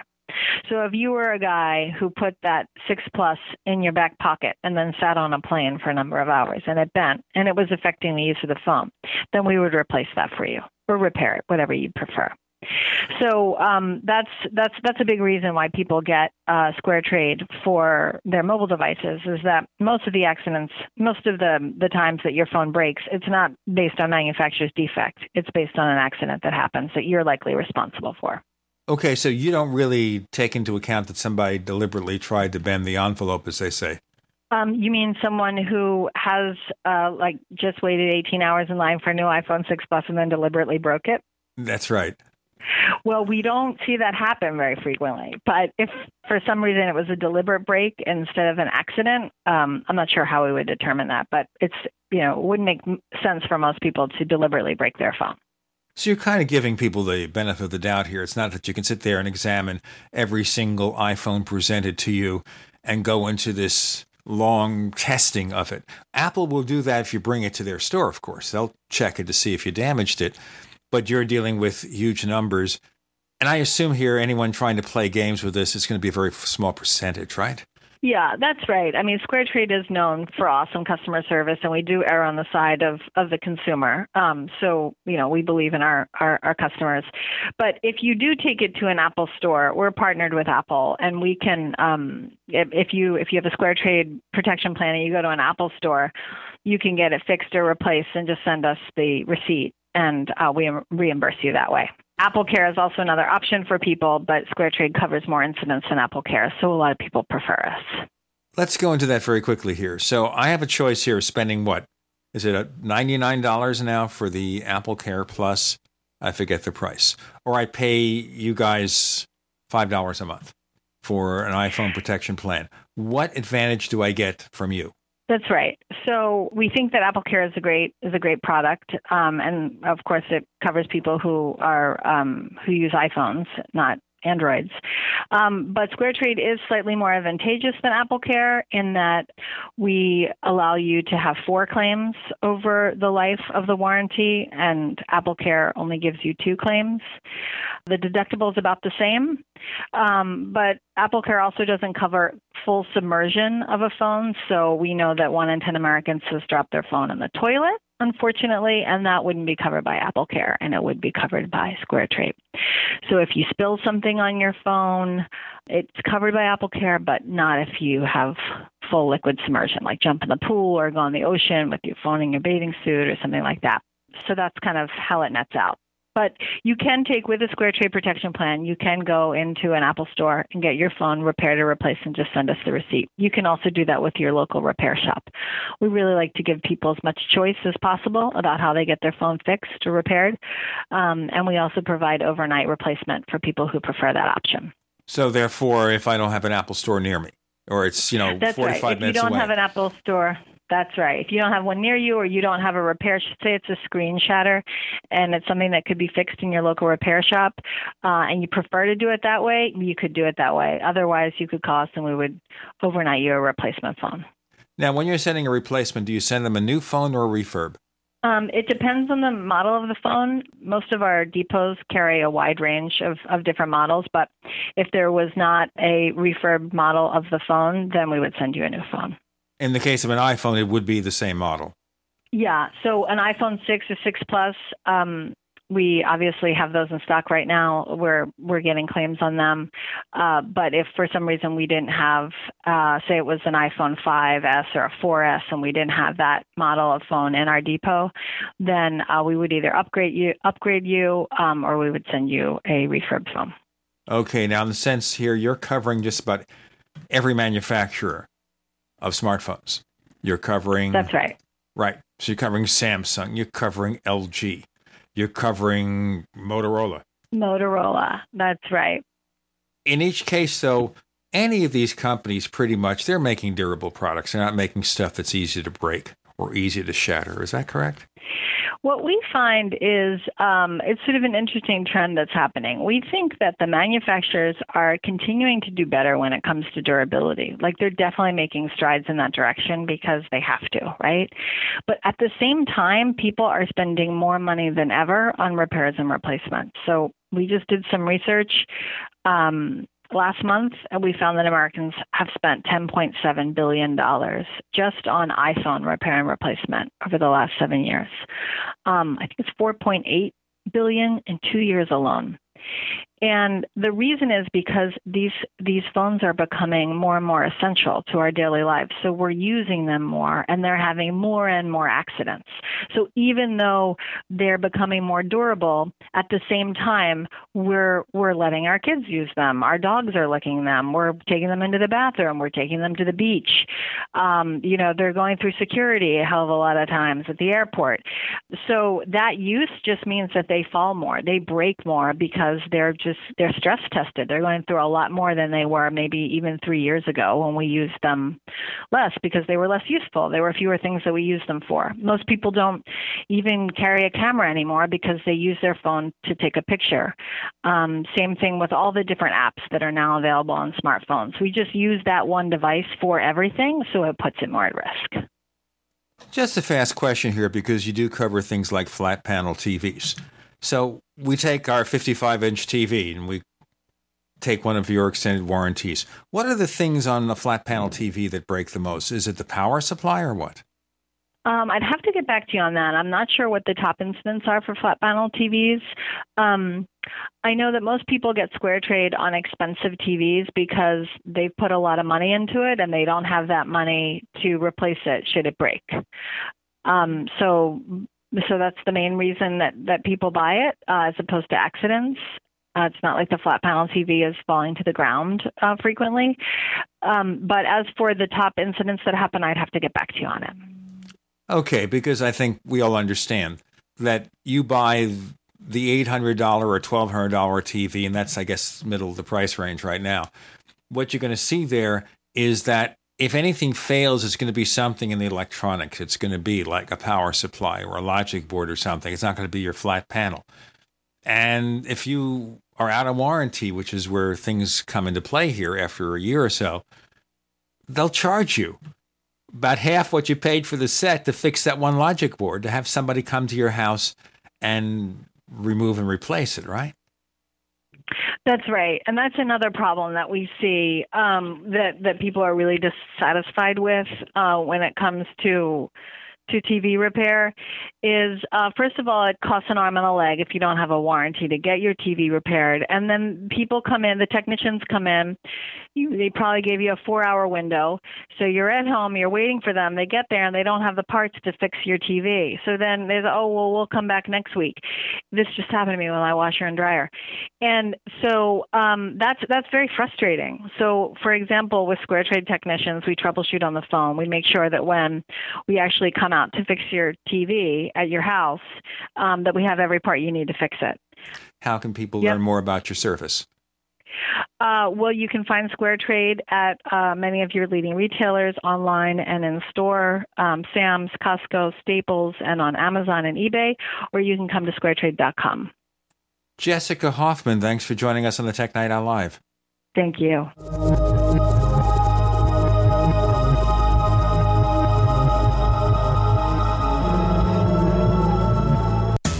Independently leading the way for the nation. Compelling talk for every political persuasion. We are GCN.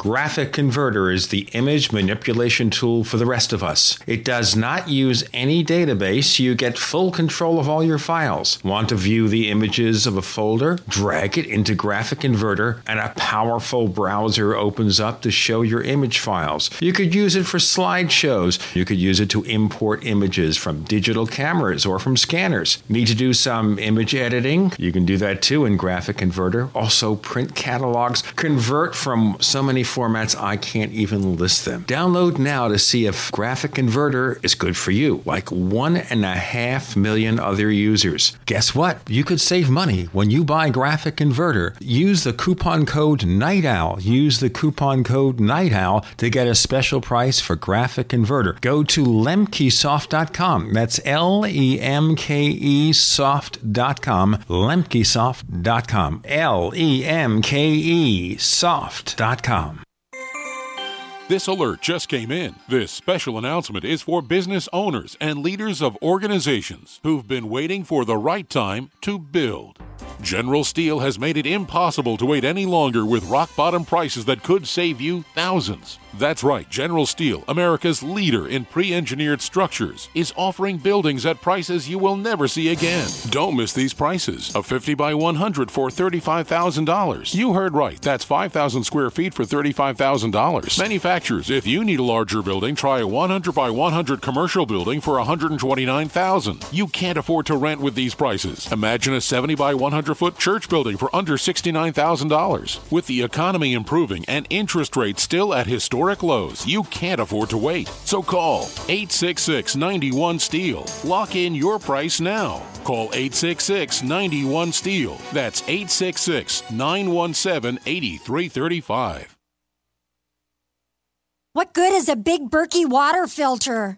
We get that question a lot here at BigBerkeyWaterFilters.com, and in a word, the answer is protection. Protection from water main breaks, E. coli contamination, environmental chemical spills, pesticide runoff, chlorine taste and smell, and all forms of fluoride. Plus, Big Berkey water filters are the original gravity water filter system and most trusted on the market for a reason. Tested by multiple independent NSF EPA certified labs, they are the gold standard in water purification. At only 1.7 cents a gallon, a single set of filters can last for 5 to 10 years. That means big savings. Big Berkey, the one that's powerful enough to purify stagnant pond water. Get a Big Berkey today at BigBerkeyWaterFilters.com. GCN listeners receive 5% off all ceramic filter systems. Visit our website or call 1 877 99 Berkey. That's 877 99 B E R K E Y. Big Berkey Water Filters for the love of clean water. The human body is extraordinary.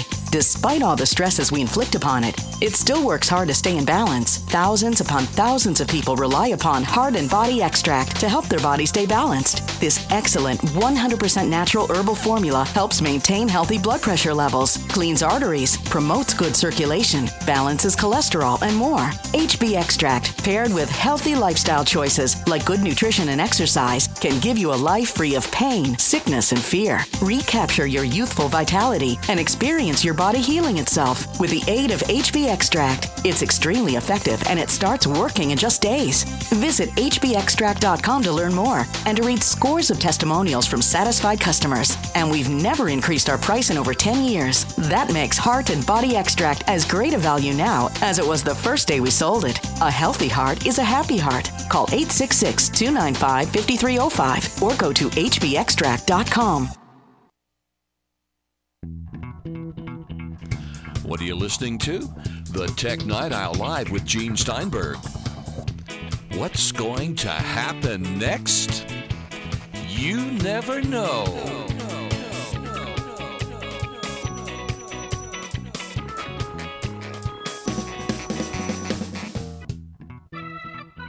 We have Avram Pilch of Laptop Magazine joining us.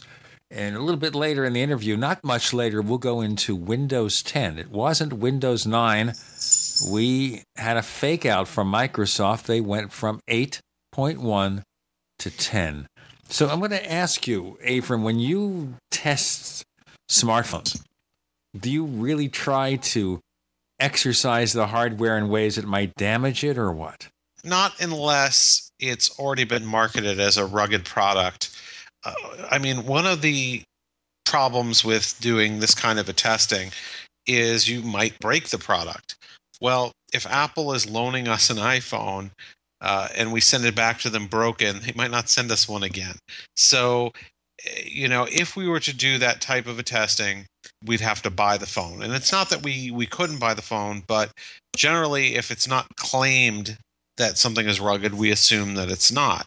Now, of course, if Panasonic sends us a Toughbook or Samsung sends us uh, the Galaxy S5 Active, which is a rugged phone, uh, then we then we test those and we find out first from the manufacturer what it's supposed to survive and test against their claims. We don't test things against the claim. We don't test things that aren't that aren't marketed as being rugged to see how how easy they are to destroy. But I would assume, being fair, that most modern smartphones from the major manufacturers will be pretty rugged in normal use and service, but you can bend any of them if you try hard enough. You can break them if you drop them from the right distance. Yeah, absolutely. I mean, look, I, I've heard about all these people now going into Apple stores trying to bend the iPhone 6 Plus. Uh, I hope they don't get caught. I mean, you know, because uh, I don't think it's a good practice to go into any store and try and break the merchandise. The, uh, you know, obviously anything that you put in your pocket and sit on can can be a problem. I think the complaint is that the iPhone 6 Plus uh, bends a little bit too easily. I don't know uh, the reality of, of that. I mean, I've certainly seen some videos of it being done, such as on Unbox Unbox Therapy's YouTube channel, where they did did it with an iPhone 6 Plus and it bent, and they applied a seemingly equal amount of force to a Galaxy Note 3, and it did not bend. So that certainly speaks to maybe the iPhone being a little bit more malleable and perhaps that's because it's so thin and it's made out of out of metal and easier to bend. But you know, of course, Consumer Reports did a test and they pronounced it acceptable. Some smartphones are easier to bend, some are more, but the amount of pressure they applied is more than Apple's test. This is the test process that they showed reporters at their laboratory at their Cupertino headquarters. And then, of course, we had Square Trade the company that does all those extended warranties, they did a bendability test, very informal, where they actually had people in the office try to bend it. And the only person who could was somebody in the office who also could bench press 400 pounds. So I figured if anyone can do it, that person could do it. And he was the only one who succeeded. So the point being here is some are better, some are worse. But I think a lot of this is hype. Probably so. And people will get over it after a while. You know, you know, it's like we had antenna gate back with the iPhone 4, and people were just trying to force the issue by holding it that way. And eventually they either bought a bumper to overcome the problem or didn't worry about it. And so we didn't have much attention after a few weeks. So bend fever rather than bend gate or bend Bengay, the thing you put on your shoulders, bend fever is going to end eventually. I hope. Yeah, no doubt. I mean, maybe Apple, maybe some of the phones aren't as sturdy as they could be. Who knows about Apple's manufacturing process? But yeah, don't try to bend your phone. I mean, don't don't anybody try to bend your phone because you might succeed. Uh, and the only phone that I've ever seen that was meant to be bent was the LG LG G Flex that came out last year. And uh, other than bending a little bit because it was made with a flexible display, it, it wasn't a particularly great phone. So, yeah, that's a waste. But at the same time, there are some legitimate concerns about Apple's rollout of these new iPhones. We found some real problems with the light metering on the camera. Sounds like early glitches with the software, probably.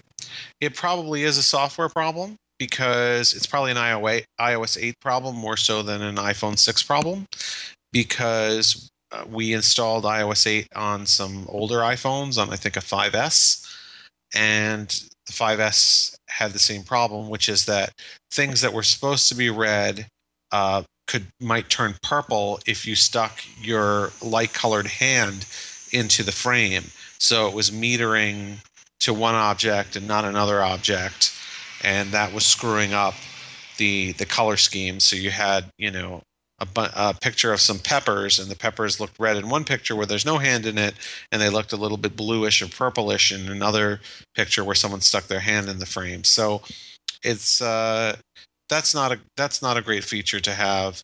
Uh, hopefully, Apple fixes that through software. Apparently, there were some earlier iOSs that also had a little bit of a light metering problem. So um, this is really nothing new. Did you test this with the 8.0.2 update? I believe I believe so. Yes, that didn't change anything with the camera, but you know we we've told Apple about the problem. They said they're looking into it.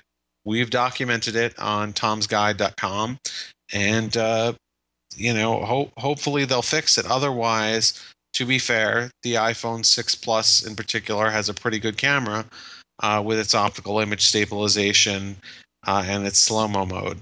Well, if Apple says they're looking into it, you can bet that there's going to be an iOS update that's going to fix it.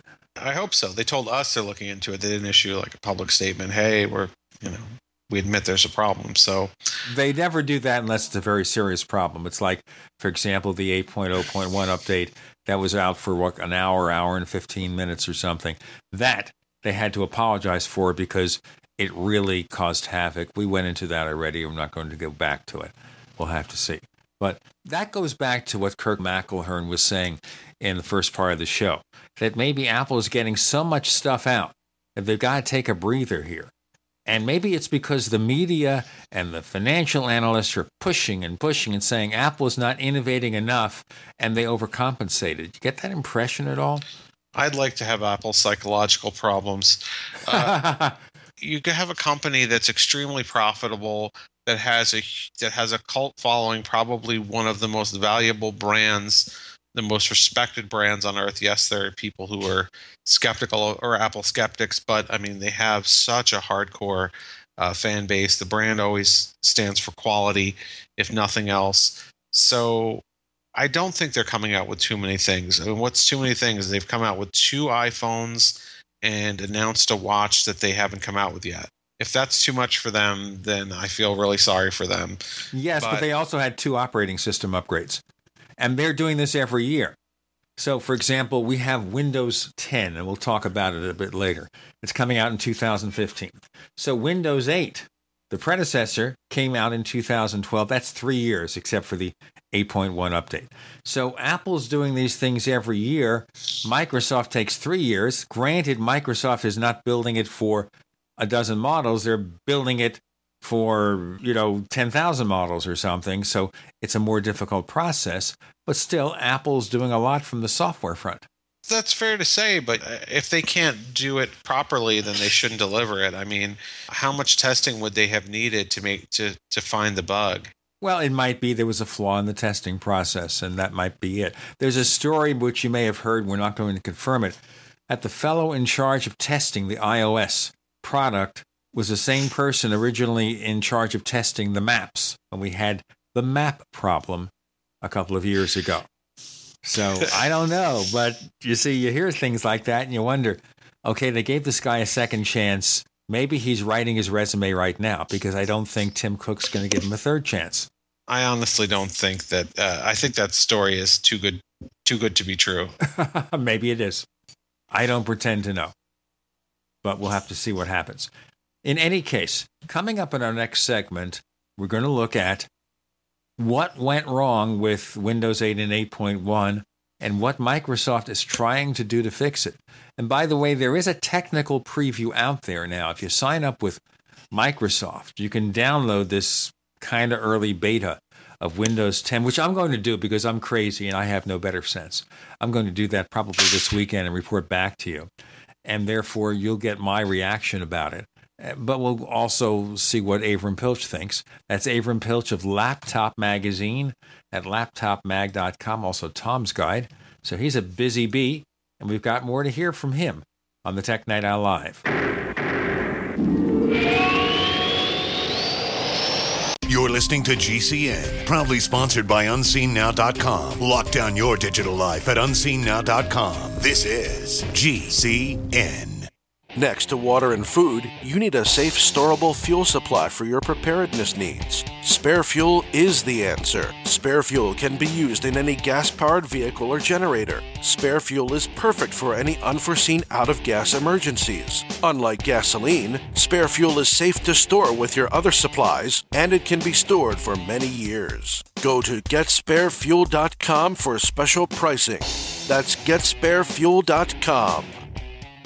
We the people grow cotton, weave fabric, engrave ink, embed strips and fibers to protect from counterfeit and carting to a private bank, having it led back at interest, forcing taxes to service debt. This capitalism, or was Jefferson correct when stating a central bank issuing the public currency is a greater menace to the liberties of the people than a standing army? Ted Anderson, I'm placing a free silver dollar in a book that explains our monetary system. Call for your copy, 800 686 2237. It's time to understand the system. Call 800 686 2237. That's 800 686 2237. We live in a complicated society. Stressful issues are always popping up. Have you ever been treated unfairly by someone? Have you ever been overcharged for a repair? Have you ever signed a contract or a document worried about identity theft? How many times have you been in those unique situations where you just wanted to call an attorney to find out if you're right or wrong or what your legal rights are? But every time you think about calling an attorney, what do you think about first? That's right. Who do you call and how much will it cost? Our friends at Legal Shield have found a solution. With a nationwide network of 6,900 attorneys who average 19 years of experience, Legal Shield's law firms take over 40,000 calls per week helping their members. For less than $20 per month, you can have access to Legal Shield on everything from the trivial to the traumatic. Let Legal Shield stand up for your rights at lsprotection.com. That's lsprotection.com or call 855 340 SAVE, 855 340 7283. Results will vary from case to case. Welcome back to the Tech Night Owl Live, where you never know what's going to happen next. And now, here's Gene Steinberg.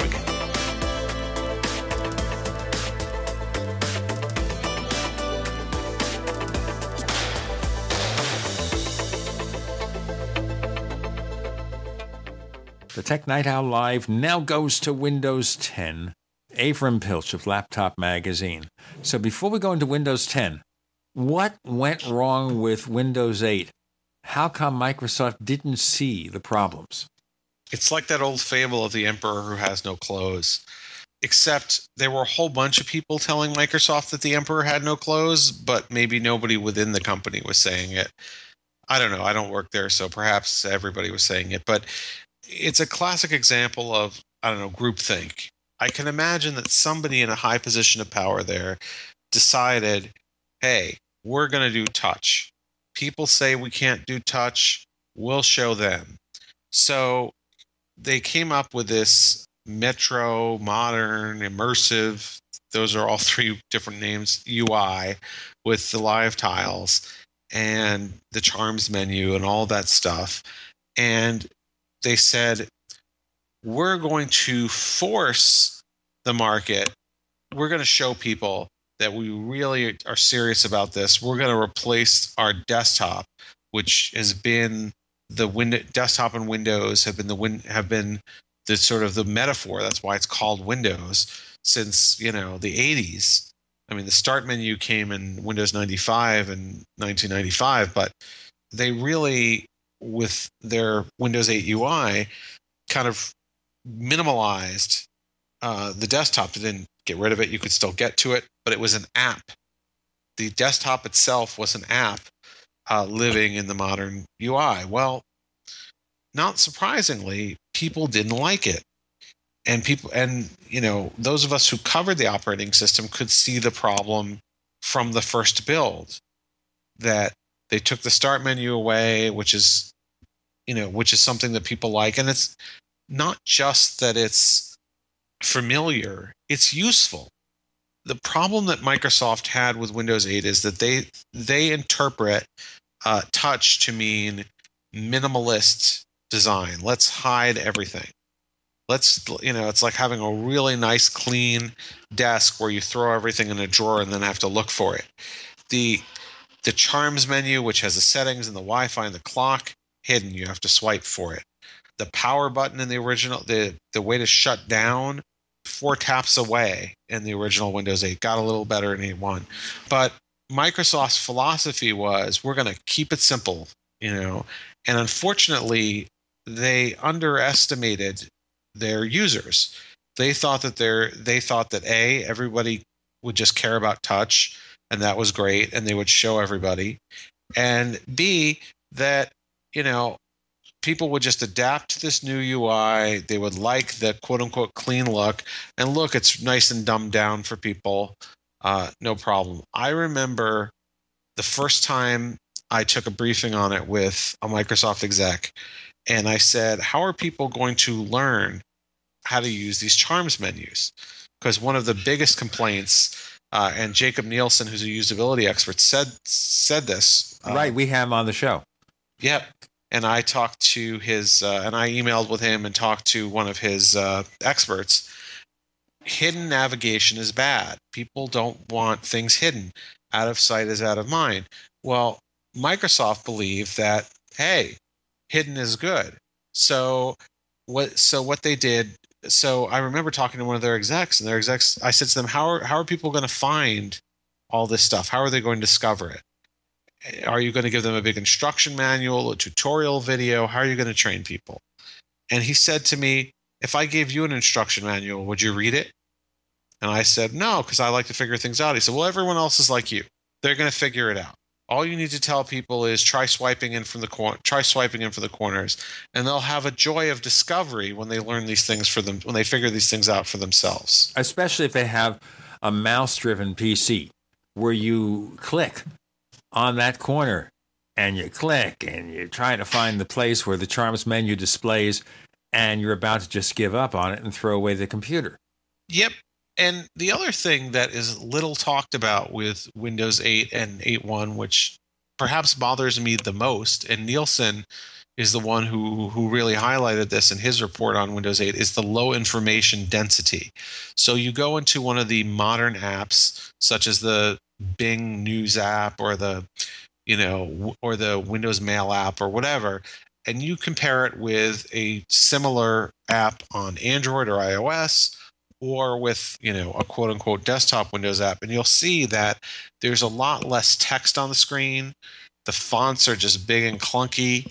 Uh, it's like duplo to legos or whatever.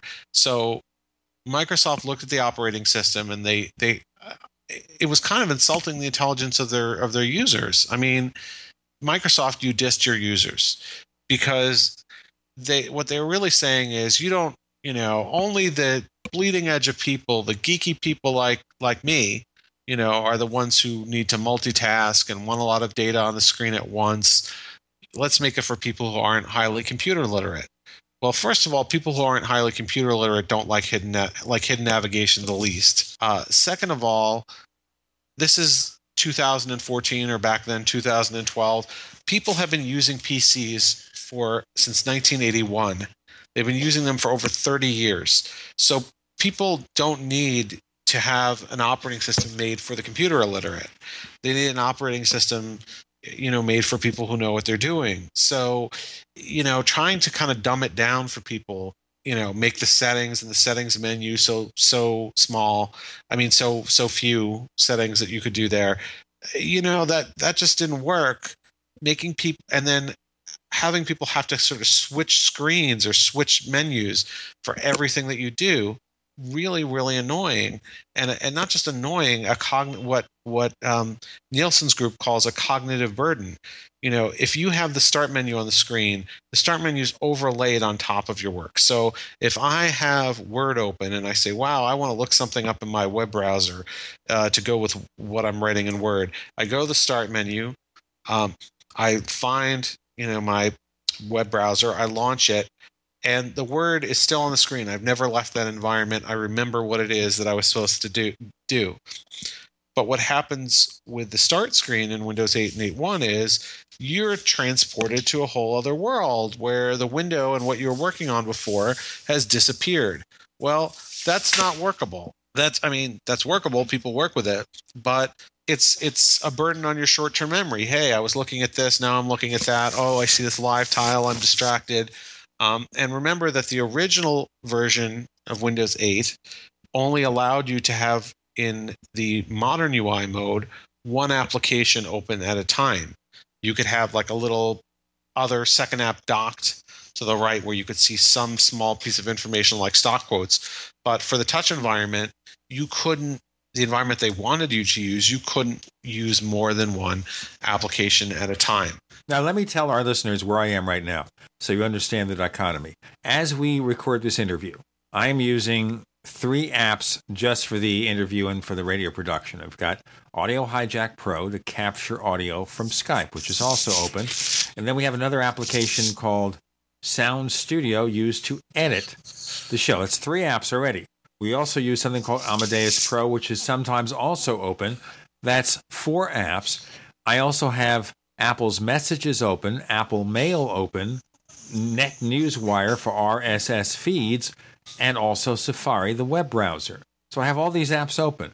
Now, if I go to Windows 8 and I want to do the equivalent with equivalent apps, I can't have them all open at the same time. You could in the desktop mode, but that's not what they want you to do. Right. The desktop mode is, of course, what we had before. Exactly. By the way, there's another what you're doing would also be impossible for another reason. The quote unquote modern apps, you cannot have one app that that captures data from or controls another app. So you have an app that is recording uh, audio from Skype. That that couldn't happen. Okay, so if I want to record audio from Skype and Windows 8, you're basically telling me here that it's not a task I can do. I would have to go to the desktop layer and get some traditional Windows apps. Yep. Ah, the mind boggles. We have Avram Pilch of Laptop Magazine at laptopmag.com. I'm Gene Steinberg. You're in the Tech Night Owl Live. First came Attack of the Rockoids, and it was a critically acclaimed success. And now there is The Coming of the Protectors. A former military intelligence man is contacted by a space woman in a dream, a dream that turns out to be a nightmare because evil forces on her distant planet are planning to conquer the Earth. This is gripping science fiction of the classic kind. Attack of the Rockoids and The Coming of the Protectors. Find out more at rockoids.com. That's rockoids, R O C K O I D S.com. So here's what happened. I was placing an order online. The site went down. It took hours before it returned, but I'd already placed the order with another company. If your site goes down, you could lose business. And if you have a business or personal site, you'll want to know it's easy to run and it will stay online. At iWeb, your site is hosted on one of the most reliable networks in the world. Talk to a sales rep at iWeb.com. Use the promo code TechNightOwl for a special discount. Making the right decisions is a challenge to investors. Are we going to see economic growth, slide into a recession, or at worst, depression? Hi, Ted Anderson from Midas Resources. We all know when a company acts irresponsibly, divesting ourselves in a move towards safety is prudent. When the market becomes volatile, U.S. Treasuries are a safe haven. But what do you do when the U.S. government overextends itself and spends beyond its means? Many investors are turning toward gold as a common sense alternative to traditional paper investments. Midas Resources has put together a powerful book titled 10 Reasons to Own Gold, discussing costs, benefits, risks, featuring full color illustrations, weights, and measures. The book is free and can be yours by calling 800 686 2237. Paper investments are dwarfed by gold's 6,000 year history. Discover how gold may be right for you and your IRA by calling 800 686 2237. Whether buying or it's time for you to sell, the book is free. Call 800 686 2237. On Facebook, on the news, and in conversations with friends, we're bombarded every day with advice on how to be healthier, from gluten free and non GMO diets to how much exercise and sleep the body needs. But how much have you heard about alkalizing the body? AlkaVision Plasma pH drops are a holistic and natural way to get your body's pH levels back in balance. Just a few drops in water will help your body rid itself of harmful waste, and even the healthiest of diets can be complemented with your daily use of AlkaVision Plasma pH drops. Who isn't looking for more vibrance, vigor, and energy? Now buy two bottles of AlkaVision Plasma pH drops and get $10 off your order. Visit alkavision.com or call 800 518 7615. AlkaVision Plasma pH drops are packed with a powerful combination of the most alkaline minerals and compounds. Open the door to greater health, vitality, and zest for life. Alkalize your body, supercharge your health. Call 800 518 7615 or head to alkavision.com. I will never forget the day my son Jeremy told me he hated me and slammed the door in my face. I'm behavioral therapist Janet Lehman. Behavior problems can turn the child you love and your life into a nightmare.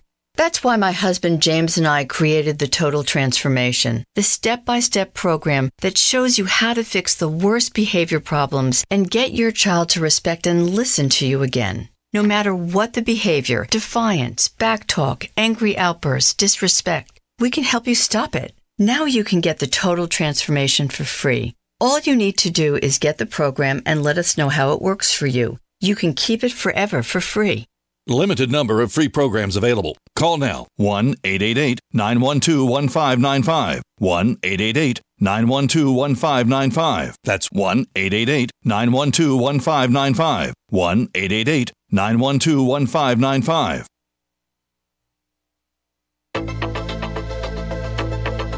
We'd like to hear from you.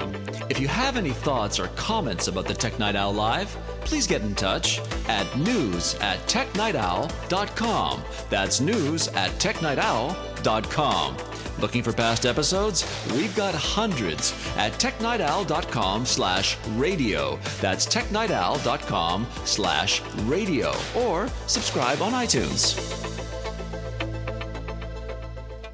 The long and short of it is, Avram Pilch, that Microsoft basically restricted, reduced functionality with a modern or Metro user interface.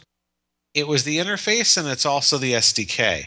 So the apps that run what they call modern immersive apps, they couldn't even make up their mind because they I don't understand how this multi-billion dollar company can keep taking trademarks from other companies not either def- not either fight it out in court or pay whatever licensing fee they have to uh, but then end up like confused about the names of their own products. I mean, that happened twice in the span of like a year. The user interface in Windows 8 was supposed to be called Metro UI, but then somebody else came along and said, no, you can't call it that because we have something called Metro. Well, Microsoft Metro is a chain of department stores in Germany. I mean, that to me, that sounds ridiculous to even claim there would be confusion. The word metro, like it's the New York metro area, do, do they have a claim to that too? How about Not the New. York Metropolitans baseball team? But anyway, Microsoft for some reason backed down, didn't fight it out, didn't pay pay them off. And then SkyDrive, which they had had for years as their cloud storage service, they couldn't call it that anymore because I think what uh, Sky and in Britain claimed it. So it's it's absolutely ridiculous that they didn't figure these things out before or work through them. But that's an aside. Let me give you another aside before you go on. As we know, before Apple called the iPhone iPhone, Cisco had the iPhone. So, of course, what Apple did is they went to Cisco and said, here's a check. Now we can use the word iPhone, right? And they said, right. Yeah, I don't understand why uh, Microsoft couldn't pay somebody off. I mean, in a similar fashion, I, I it, boggles the mind. It, it, it kind of gives you the idea that somebody in management just said, "I'm not paying for this. It's not that important." But whatever. I mean, even today, I don't think you can get a straight answer from someone Microsoft about what the modern UI is or what the apps are. They're Windows Store apps. They're modern apps. They're immersive apps. They're modern style apps. Holy cow! Is Windows 10 a postmodern operating system? the the modern uh, apps are for your protection sandboxed so that they can't control each other. That means there's a whole slew of things that you that developers cannot do with them. You can't make an app that would say capture sound from within another app. Probably, you can't um, write a keyboard macro app that would you know that would, would that would activate that would run in the background and let you hit a hotkey to to paste text or something. You can't write a screenshot program that would take uh, that would screen capture the screen because it would have to be running in the background and be able to capture stuff from other programs. You can't write an automation app that would go and say like type something in Word for you or run a whole script of things like IT people like to do. So there's just a slew of things that in order in the name of security they've restricted you from doing. Uh, when i tried to make our battery test we have a, a battery test at, at laptop mag on, as a modern app i couldn't do it. Uh, for one thing uh, now i have a friend who tells me that this has changed recently but originally they didn't allow developers access to battery information. So even though you could always do this in, in old in regular desktop apps with modern ui apps you could not get the battery level. You could not get the whether it was on battery or ac you couldn't get any of that information. As a developer your app couldn't couldn't get that information from the operating system. Let me bring up the Apple equivalent. You have sandboxing in OS 10 as well, but Apple does give you a restricted amount of privileges where apps can get information from other apps. I expect that will be expanded because we have to see what they're doing in iOS 8, where you have extensions and you have ways for apps to interact within the restrictions of their sandboxing. So it's not a matter of just having this capability, it's managing it, Avram, in a way that makes it work for developers. We can get into that in another time. Okay, so let's talk about Windows 10. So Microsoft skips Windows 9. Is that because they wanted to put as much space between the Windows 8 failure as possible? that can be the only reason they want it to be 1.9 better than windows 8.1 Okay, they wanted to get more space. It's marketing. So, what do we see in Windows 10 that's new and unique? And let me tell you, looking at what I've seen so far, and you are far closer to this than I am, I'm kind of skeptical. I don't see things there that are particularly innovative. It looks like they're trying to make it Windows 7.5. Hmm. They did add a few features, and for that reason, it's nice. What I think the best thing, the best thing I can say about Windows 10 is that the philosophy behind it uh, seems like a good one. So Microsoft has been kind of playing with the idea for years that you would have one operating system for all of your devices. And obviously, Apple doesn't do that. Apple has iOS for mobile devices, and it has OS X for for laptops and, and PC and desktops. So um, Microsoft said, and we'll see if they deliver on this because they've said things like this before, that Windows Phone will now be Windows 10. Your phone will run it. Your tablet will run it. your PC will run it, your server will run it, and by that I hope they mean that it will actually run pretty much the same code, and that when you write an app uh, as a developer, it will run on all of these things without recompiling it. Like now there's some tricks of the trade where you can sort of make a Windows 8 app and then you can open it up again and recompile it and maybe it'll run on on Windows on Windows Phone. No, no, no. This supposedly will will run in all places, but what developers will have the ability to do and really the obligation to do is to have the UI of their app adapt to the environment. So if you're on a touch device here, we're giving you big buttons to hit with your finger. Go onto the desktop, put me in a window, all of a sudden you get a bunch of smaller, more menus with more information in them. Uh, take me onto your phone, I get smaller still because you know you're on a smaller screen. So I think if they can pull that off, uh, that would be kind of the holy grail there. But you know we haven't seen them do it, but that's that's what they're saying. Now I understand here about running in different environments, and we're talking about running different processors. But when you put all that code into an app, you get something called a fat app or something like that.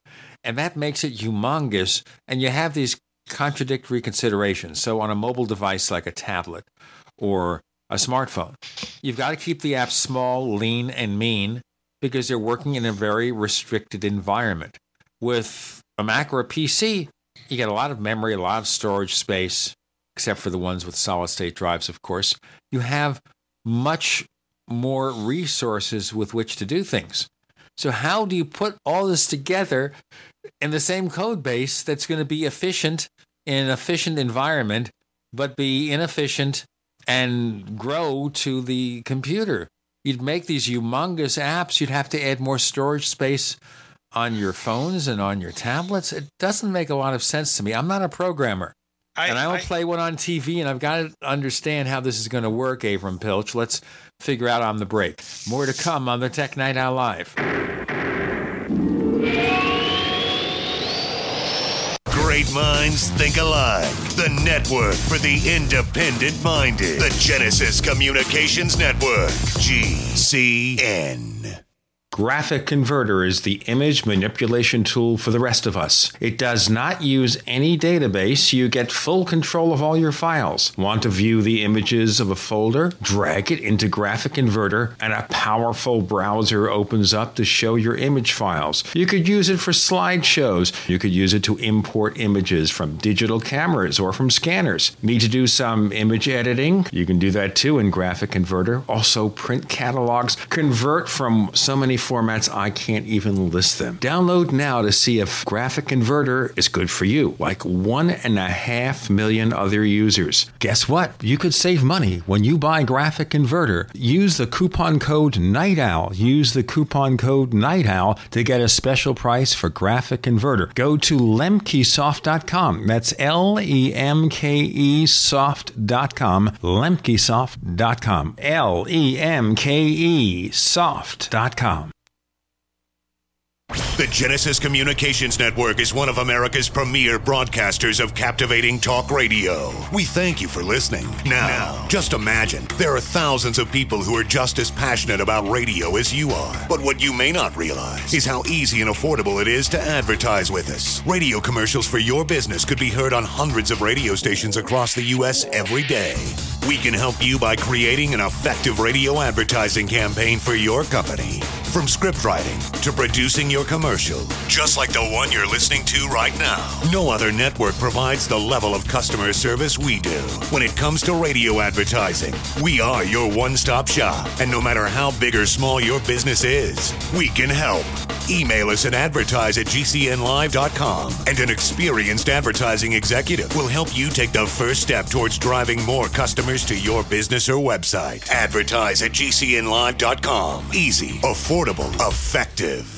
Don't complain about your cable bill going up and up and up. Do something about it. Grab a pencil and jot down this special number 1 855 905 MyTV. The more cable TV rates go up, the better digital satellite TV looks. Say goodbye to the cable guy and get more of your favorite channels in 100% digital quality for less money. Call 1 855 905 MyTV. Sign up for packages starting as low as $19.99 and there's no equipment to buy. You get free HD TV upgrade, a free DVR upgrade, and free professional installation. You control what you watch when you watch it. Record your favorite shows, pause and rewind live TV, even skip the commercials. Watch local channels too. At just $19.99, what are you waiting for? Pull out your major credit or debit card. Call 1 855 905 MyTV. 1 855 905 MyTV. Say goodbye to the cable guy. Cut costs and get more. 1 855 905 MyTV. 1 855 905 MyTV. Summertime is save big time at Herbal Healer Academy. Long term customers know summer is the time to stock up at herbalhealer.com.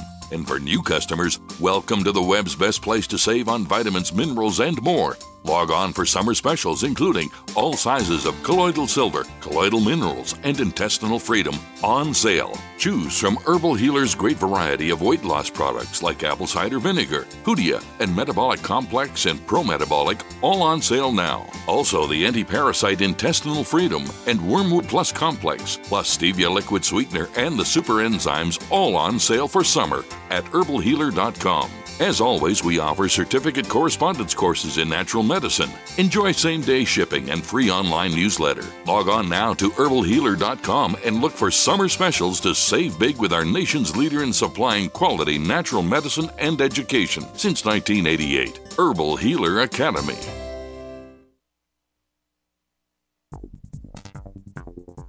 You're listening to the Tech Night Owl live with Gene Steinberg.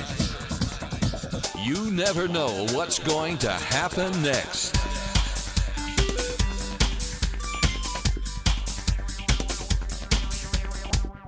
So we have these fat integrated universal apps that Microsoft is going to try to make under Windows 10 and everything's going to run on everything I guess to their best ability, a holy grail. In the real world, Avram Pilch, how is that possible right now? I don't think it's that big.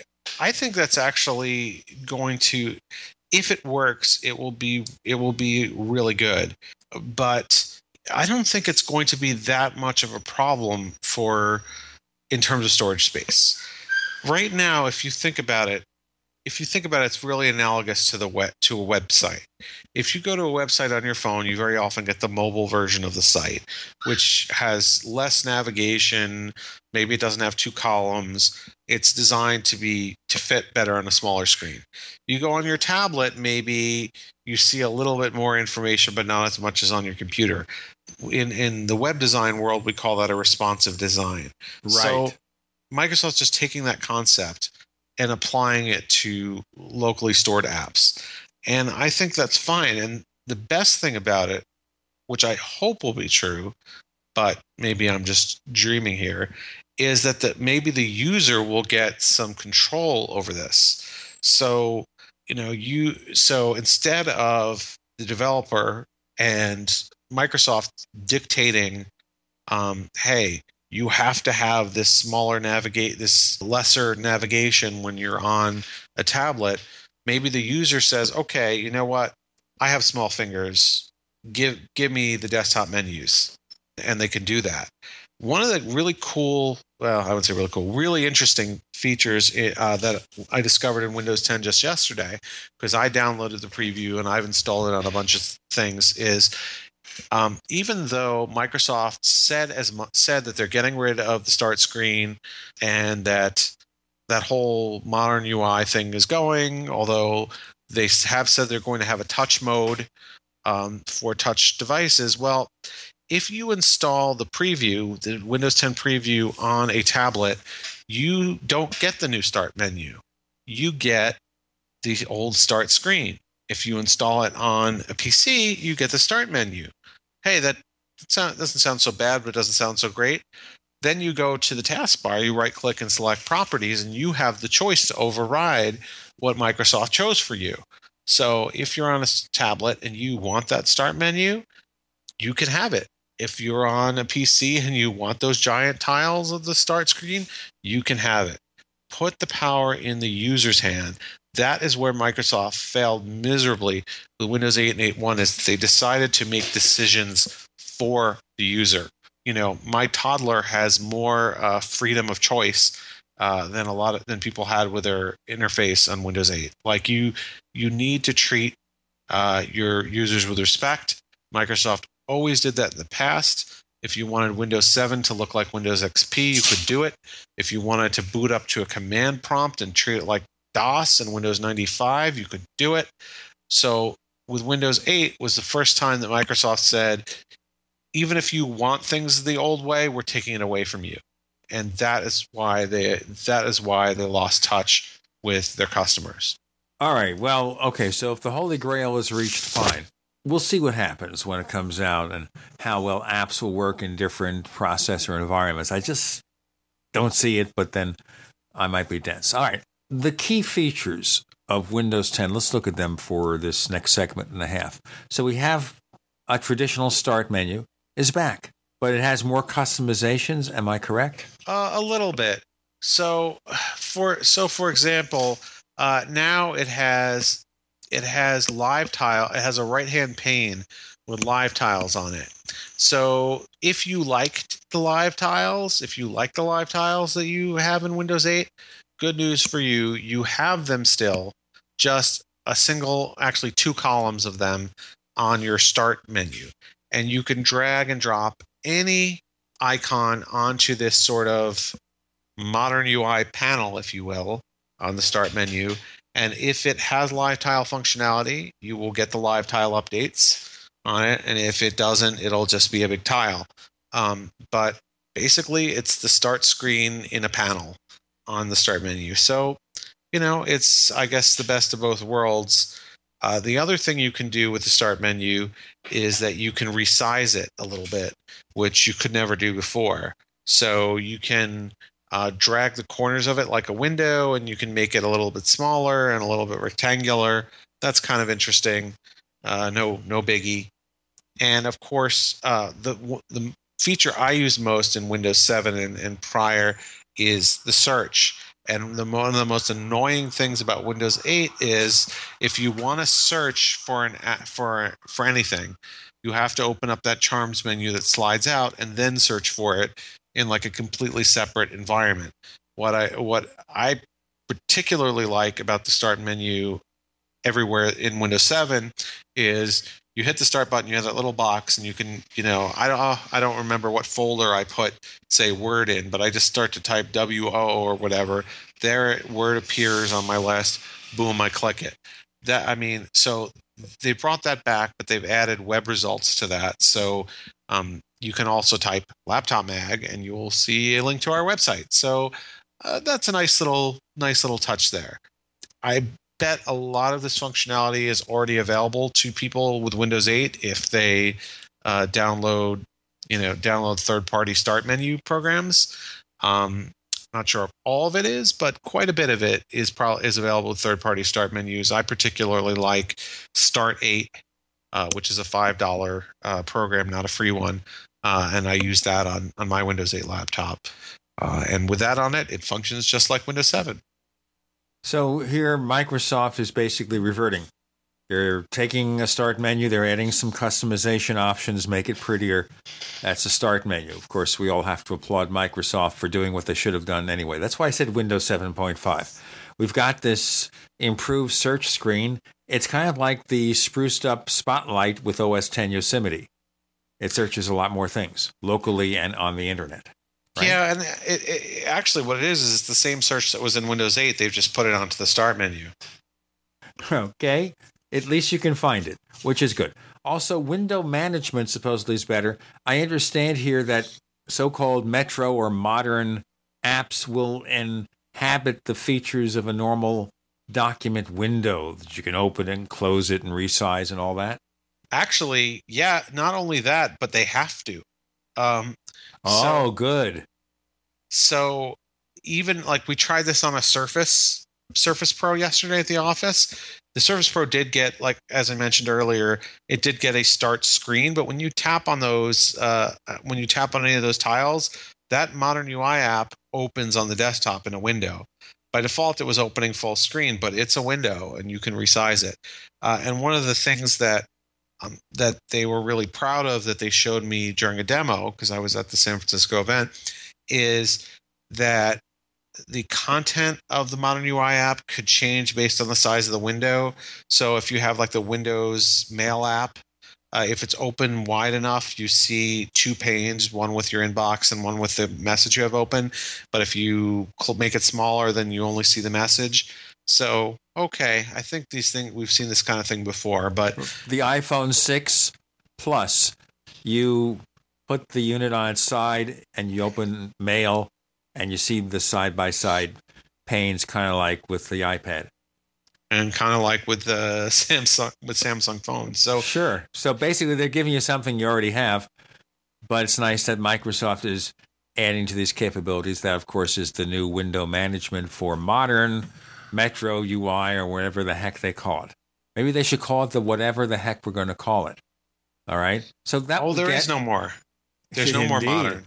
Okay, let's get into more stuff in Windows 10. I want to talk about general Windows management, multiple desktops, and other things that also sound a little bit familiar, don't you think?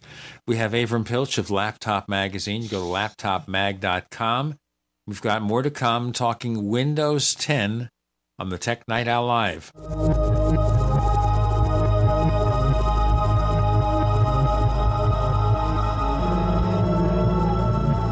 You're listening to GCN, proudly sponsored by UnseenNow.com. Lock down your digital life at UnseenNow.com. This is GCN. Neighbors, are you tired of dealing with a slow web hosting provider? Well, check out A2 Hosting and their screaming fast Swift server platform. They even have SSDs that load pages 300% faster than the competition. Ready to give your site a speed boost? Well, tell you what, neighbors, head on over to a2hosting.com. That's A2, that's number two, a2hosting.com. Check out their Prime hosting account. And get this, neighbors, they're even giving you an exclusive 25% off discount for all our listeners. 25%. And remember, their Guru Crew support team is standing by 24 7, 365 days a year to answer any of your questions. Now, to get the discount, use the coupon code GENE when you check out. At 30dayfoodsupply.com, you can now purchase a one of a kind product not available anywhere else a meatless burger dry mix in four delicious flavors. With our new Oregon Trail Foods vegan burgers, all you do is add water and fry. They need no refrigeration. They're packaged in mylar bags with an oxygen absorber for a long shelf life. They're non GMO. They're gluten, soy, nut, and chemical free, but they're loaded with flavor and a good source of carbs and protein, yet low in sodium. Flavors include Italian, spicy Mexican, Mexican, six vegetable, and black bean olive. Go to 30dayfoodsupply.com or call 541 229 0010 and order today. Eat them every day, take them camping, or save them for an emergency. Check them out at 30dayfoodsupply.com and click on the vegan burger icon. That's 30dayfoodsupply.com, where all of our products are produced in Oregon by Oregon Trail Foods. 30dayfoodsupply.com. A little over a year ago, I began to do a lot of research into why, even though I had a pretty good sized meal, that I was still starving. And my research led me to a well-known fact that most of the soils that we grow our crops on here in the United States and across the industrialized world are almost completely depleted of almost all of the key minerals and trace elements that our bodies need to rebuild themselves, fight off cancer, and be healthy. I then searched out the best vitamin and mineral company out there and discovered Youngevity. The Youngevity products are designed to give you the real nutrition you need, and once you've got that, you don't have to eat as much to be satisfied. I've lost 37 pounds in two months simply getting the vitamins and minerals I need. Check it out for yourself. It's incredible. Go to InfoWarsTeam.com today and order your first canister of Beyond Tangy Tangerine Complete Multivitamin Mineral Complex Dietary Supplement. That's InfoWarsTeam.com. We live in a complicated society. Stressful issues are always popping up. Have you ever been treated unfairly by someone? Have you ever been overcharged for a repair? Have you ever signed a contract or a document? Worried about identity theft? How many times have you been in those unique situations where you just wanted to call an attorney to find out if you're right or wrong, or what your legal rights are? But every time you think about calling an attorney, what do you think about first? That's right. Who do you call, and how much will it cost? Our friends at Legal Shield have found a solution. With a nationwide network of 6,900 attorneys who average over 19 years of experience, Legal Shield's law firms take over 40,000 calls per week helping their members. For less than $20 per month, you can have access to Legal Shield on everything from the trivial to the traumatic. Let Legal Shield stand up for your rights at lsprotection.com. That's lsprotection.com or call 855 340 SAVE. 855 340 7283. Results will vary from case to case. Live with Gene Steinberg. It's the Tech Night Owl. Because you never know what's going to happen next.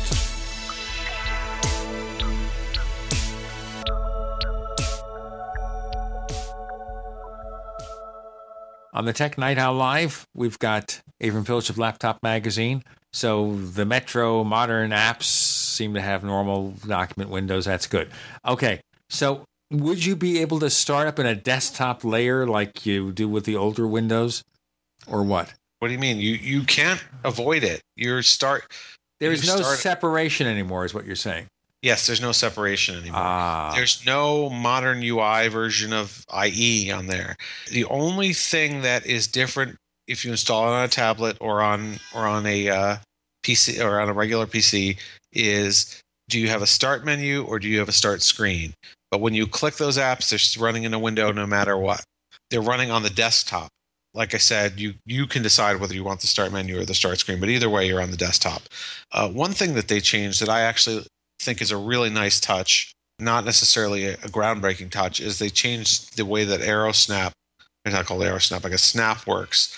So one of the cool features of Windows that Windows 7 introduced was that you can drag a window all the way to the left side or the right side, and it'll snap and it'll take up 50% of the screen. Uh, and now they have something called Snap Fill, where let's say you have one window taking up like 30% of the screen, you snap a window to the other side and it fills the entire space.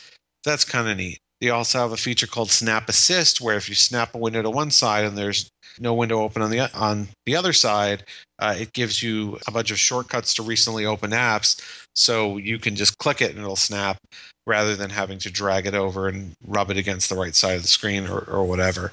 Uh, so they've improved that a little bit. The virtual desktops are a nice touch. It's something that people with with Linux have had for decades. I think is the ability to have uh, multiple virtual desktops. By the way, there there are applications out there today for uh, Windows 8 and 7 that give you virtual desktops via third party app. Of course, it's always nicer to have these things built into the operating system for sure, but it's nothing that that people haven't seen before. Sure, OS 10 has something called Spaces, which I use regularly. That's how I have my system set up, where I set up Spaces with one or multiple apps. So if I'm going to my audio space, which is not what I call it, which is the Skype space, I see just the apps that relate to that particular task. If I go to Safari, it goes to another desktop where I am looking at just browsers. So the same thing, same thing. So Microsoft has made it part of the operating system. Anything else in terms of window management and such? Because it seems to be that's the big emphasis here in terms of Windows 10. In Microsoft's defense, just to play Microsoft's advocate for one second, at the event, Joe Belfiore, who's the VP of Operating Systems, said, We're not concentrating on showing you a lot of the features that are going to be in Windows 10. We're just showing you some of the basic things, which I interpret as they're hopefully working on some more major improvements, and they just showed us a small taste of what's to come. Uh, the one thing that he showed us, which we already discussed, that they don't really have implemented is perhaps switching back and forth automatically between uh, you know touch and non-touch modes so if you had a, a two-in-one like a lenovo yoga or something and you put it in tablet mode you'd get the touch friendly mode and all of your apps would adjust their interfaces and then if you fold it open again and it's a laptop, then the apps would would know and adjust. So uh, all that universal app stuff we were talking about could take place not a, not just across different devices, but on the same device in different modes. Now, other than the window management stuff and the fact that apps will take on more of the character of the hardware you're using, is there anything else that you saw in the initial group of specifications or features that seem significant? Not really. No, I think the idea here is they're getting this out there. They're they're they're very interested in taking feedback on it. At least so they say. And I will say this: I booted up Windows 10 today, and it asked me how I liked the start menu on it and how it could be improved. So it does seem like you have a humbler Microsoft right now. I think they've been humbled by the response. I think they should have been humbled a lot sooner. And I like think, day one when the first beta of Windows 8 came out, and people said, "What the heck is this?" And they didn't listen. Maybe it's maybe it's the change of CEO. You know, Steve Ballmer was in charge when this came out. Uh, he's a strong personality. Maybe he said, uh, "Forget the critics." Now a new guy came in, Satya Nadella. I th- he might be more of a pragmatist. He probably looks at the business and says, "Hey, people don't like this. Uh, we can't just stand on principle here. We got to give the people what they want." So Sounds like Tim Cook with larger iPhones. Yeah, you got to give the people what they want. I mean, now that uh, Steve Jobs is no longer with us, there's a good chance that a lot of the things Steve Jobs said he would never do, like Steve Jobs as opposed to styluses. I I bet you next year or the year after, you see a tablet or a phone from Apple that that has a stylus. Well, you can Uh, still buy a third-party stylus now. Yeah, but we we don't need to get into this now. But having an active stylus uh, rather than one that's just a, basically a finger emulator that that tries to be like your finger, there's a big difference in quality. And of course, Apple could also support that by having a suite of pen-friendly apps like Samsung does. So they can give maybe an SDK and let third parties figure it out if that's what people want. Yep. Well, there's more opening up in iOS 8, obviously, because we now have the third party keyboards and we have these extensions, the capability of adding capabilities to other apps. So there's a lot of stuff going on there. In any case, let's go back to Windows 10 very briefly because we have to go very soon. So you have this technical preview out now, which anybody can sign up for pretty much, right? hmm Yes, I would recommend it. don't use it on your primary PC. Like on my Mac, I'm going to use it under Parallels Desktop or something, under a virtual machine, because you don't want this to be your primary operating system. It's like those who get the public beta of OS 10 Yosemite. Yes, it's in golden master shape now, but you don't switch it over to your primary Mac. You got to be careful. If you're careful, you play with it and tell Microsoft what you think of Windows 10. We have a couple of articles on Laptop Mag that explain exactly how to do that. How to either dual boot with Windows 10 between Windows 10 and your current Windows, or run it in a virtual machine window on your desktop, uh, which is what I'm doing right now. So this way you get a chance. Now, they're talking about the second half of 2015 for the release. Uh, yeah, that's what it sounds like. I mean, three about a three-year cadence, right? Because second half of 2012 was second half of uh, 2012 was Windows 8, and second half of uh, 2009 was Windows 7. So yeah, it's about their cadence. Of course, we are assuming that the development process will go properly, that Microsoft will be able to keep their promises. And so we're thinking maybe like September, October, or thereabouts, we'll have Windows 10. And we'll have to wonder what Microsoft is going to do about pricing.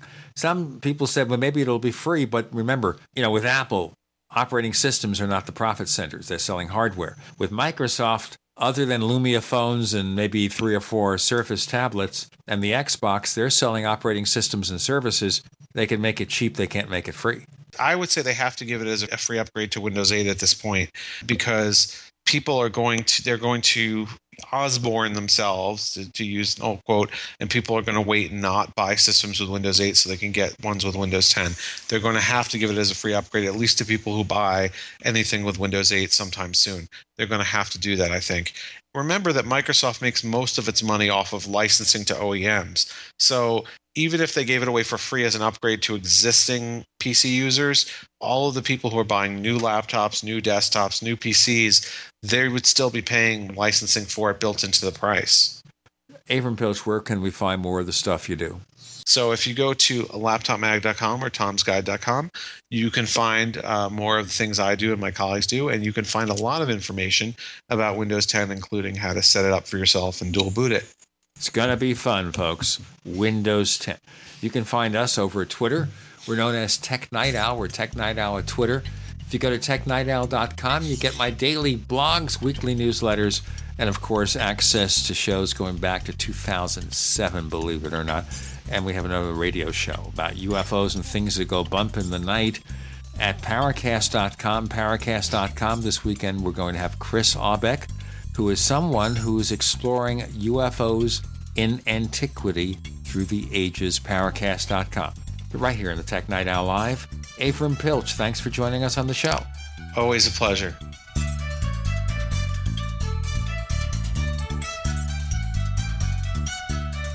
The Tech Night Owl Live is a copyrighted presentation of Making the Impossible Incorporated. We'll be back next week, same bat time, same bat channel.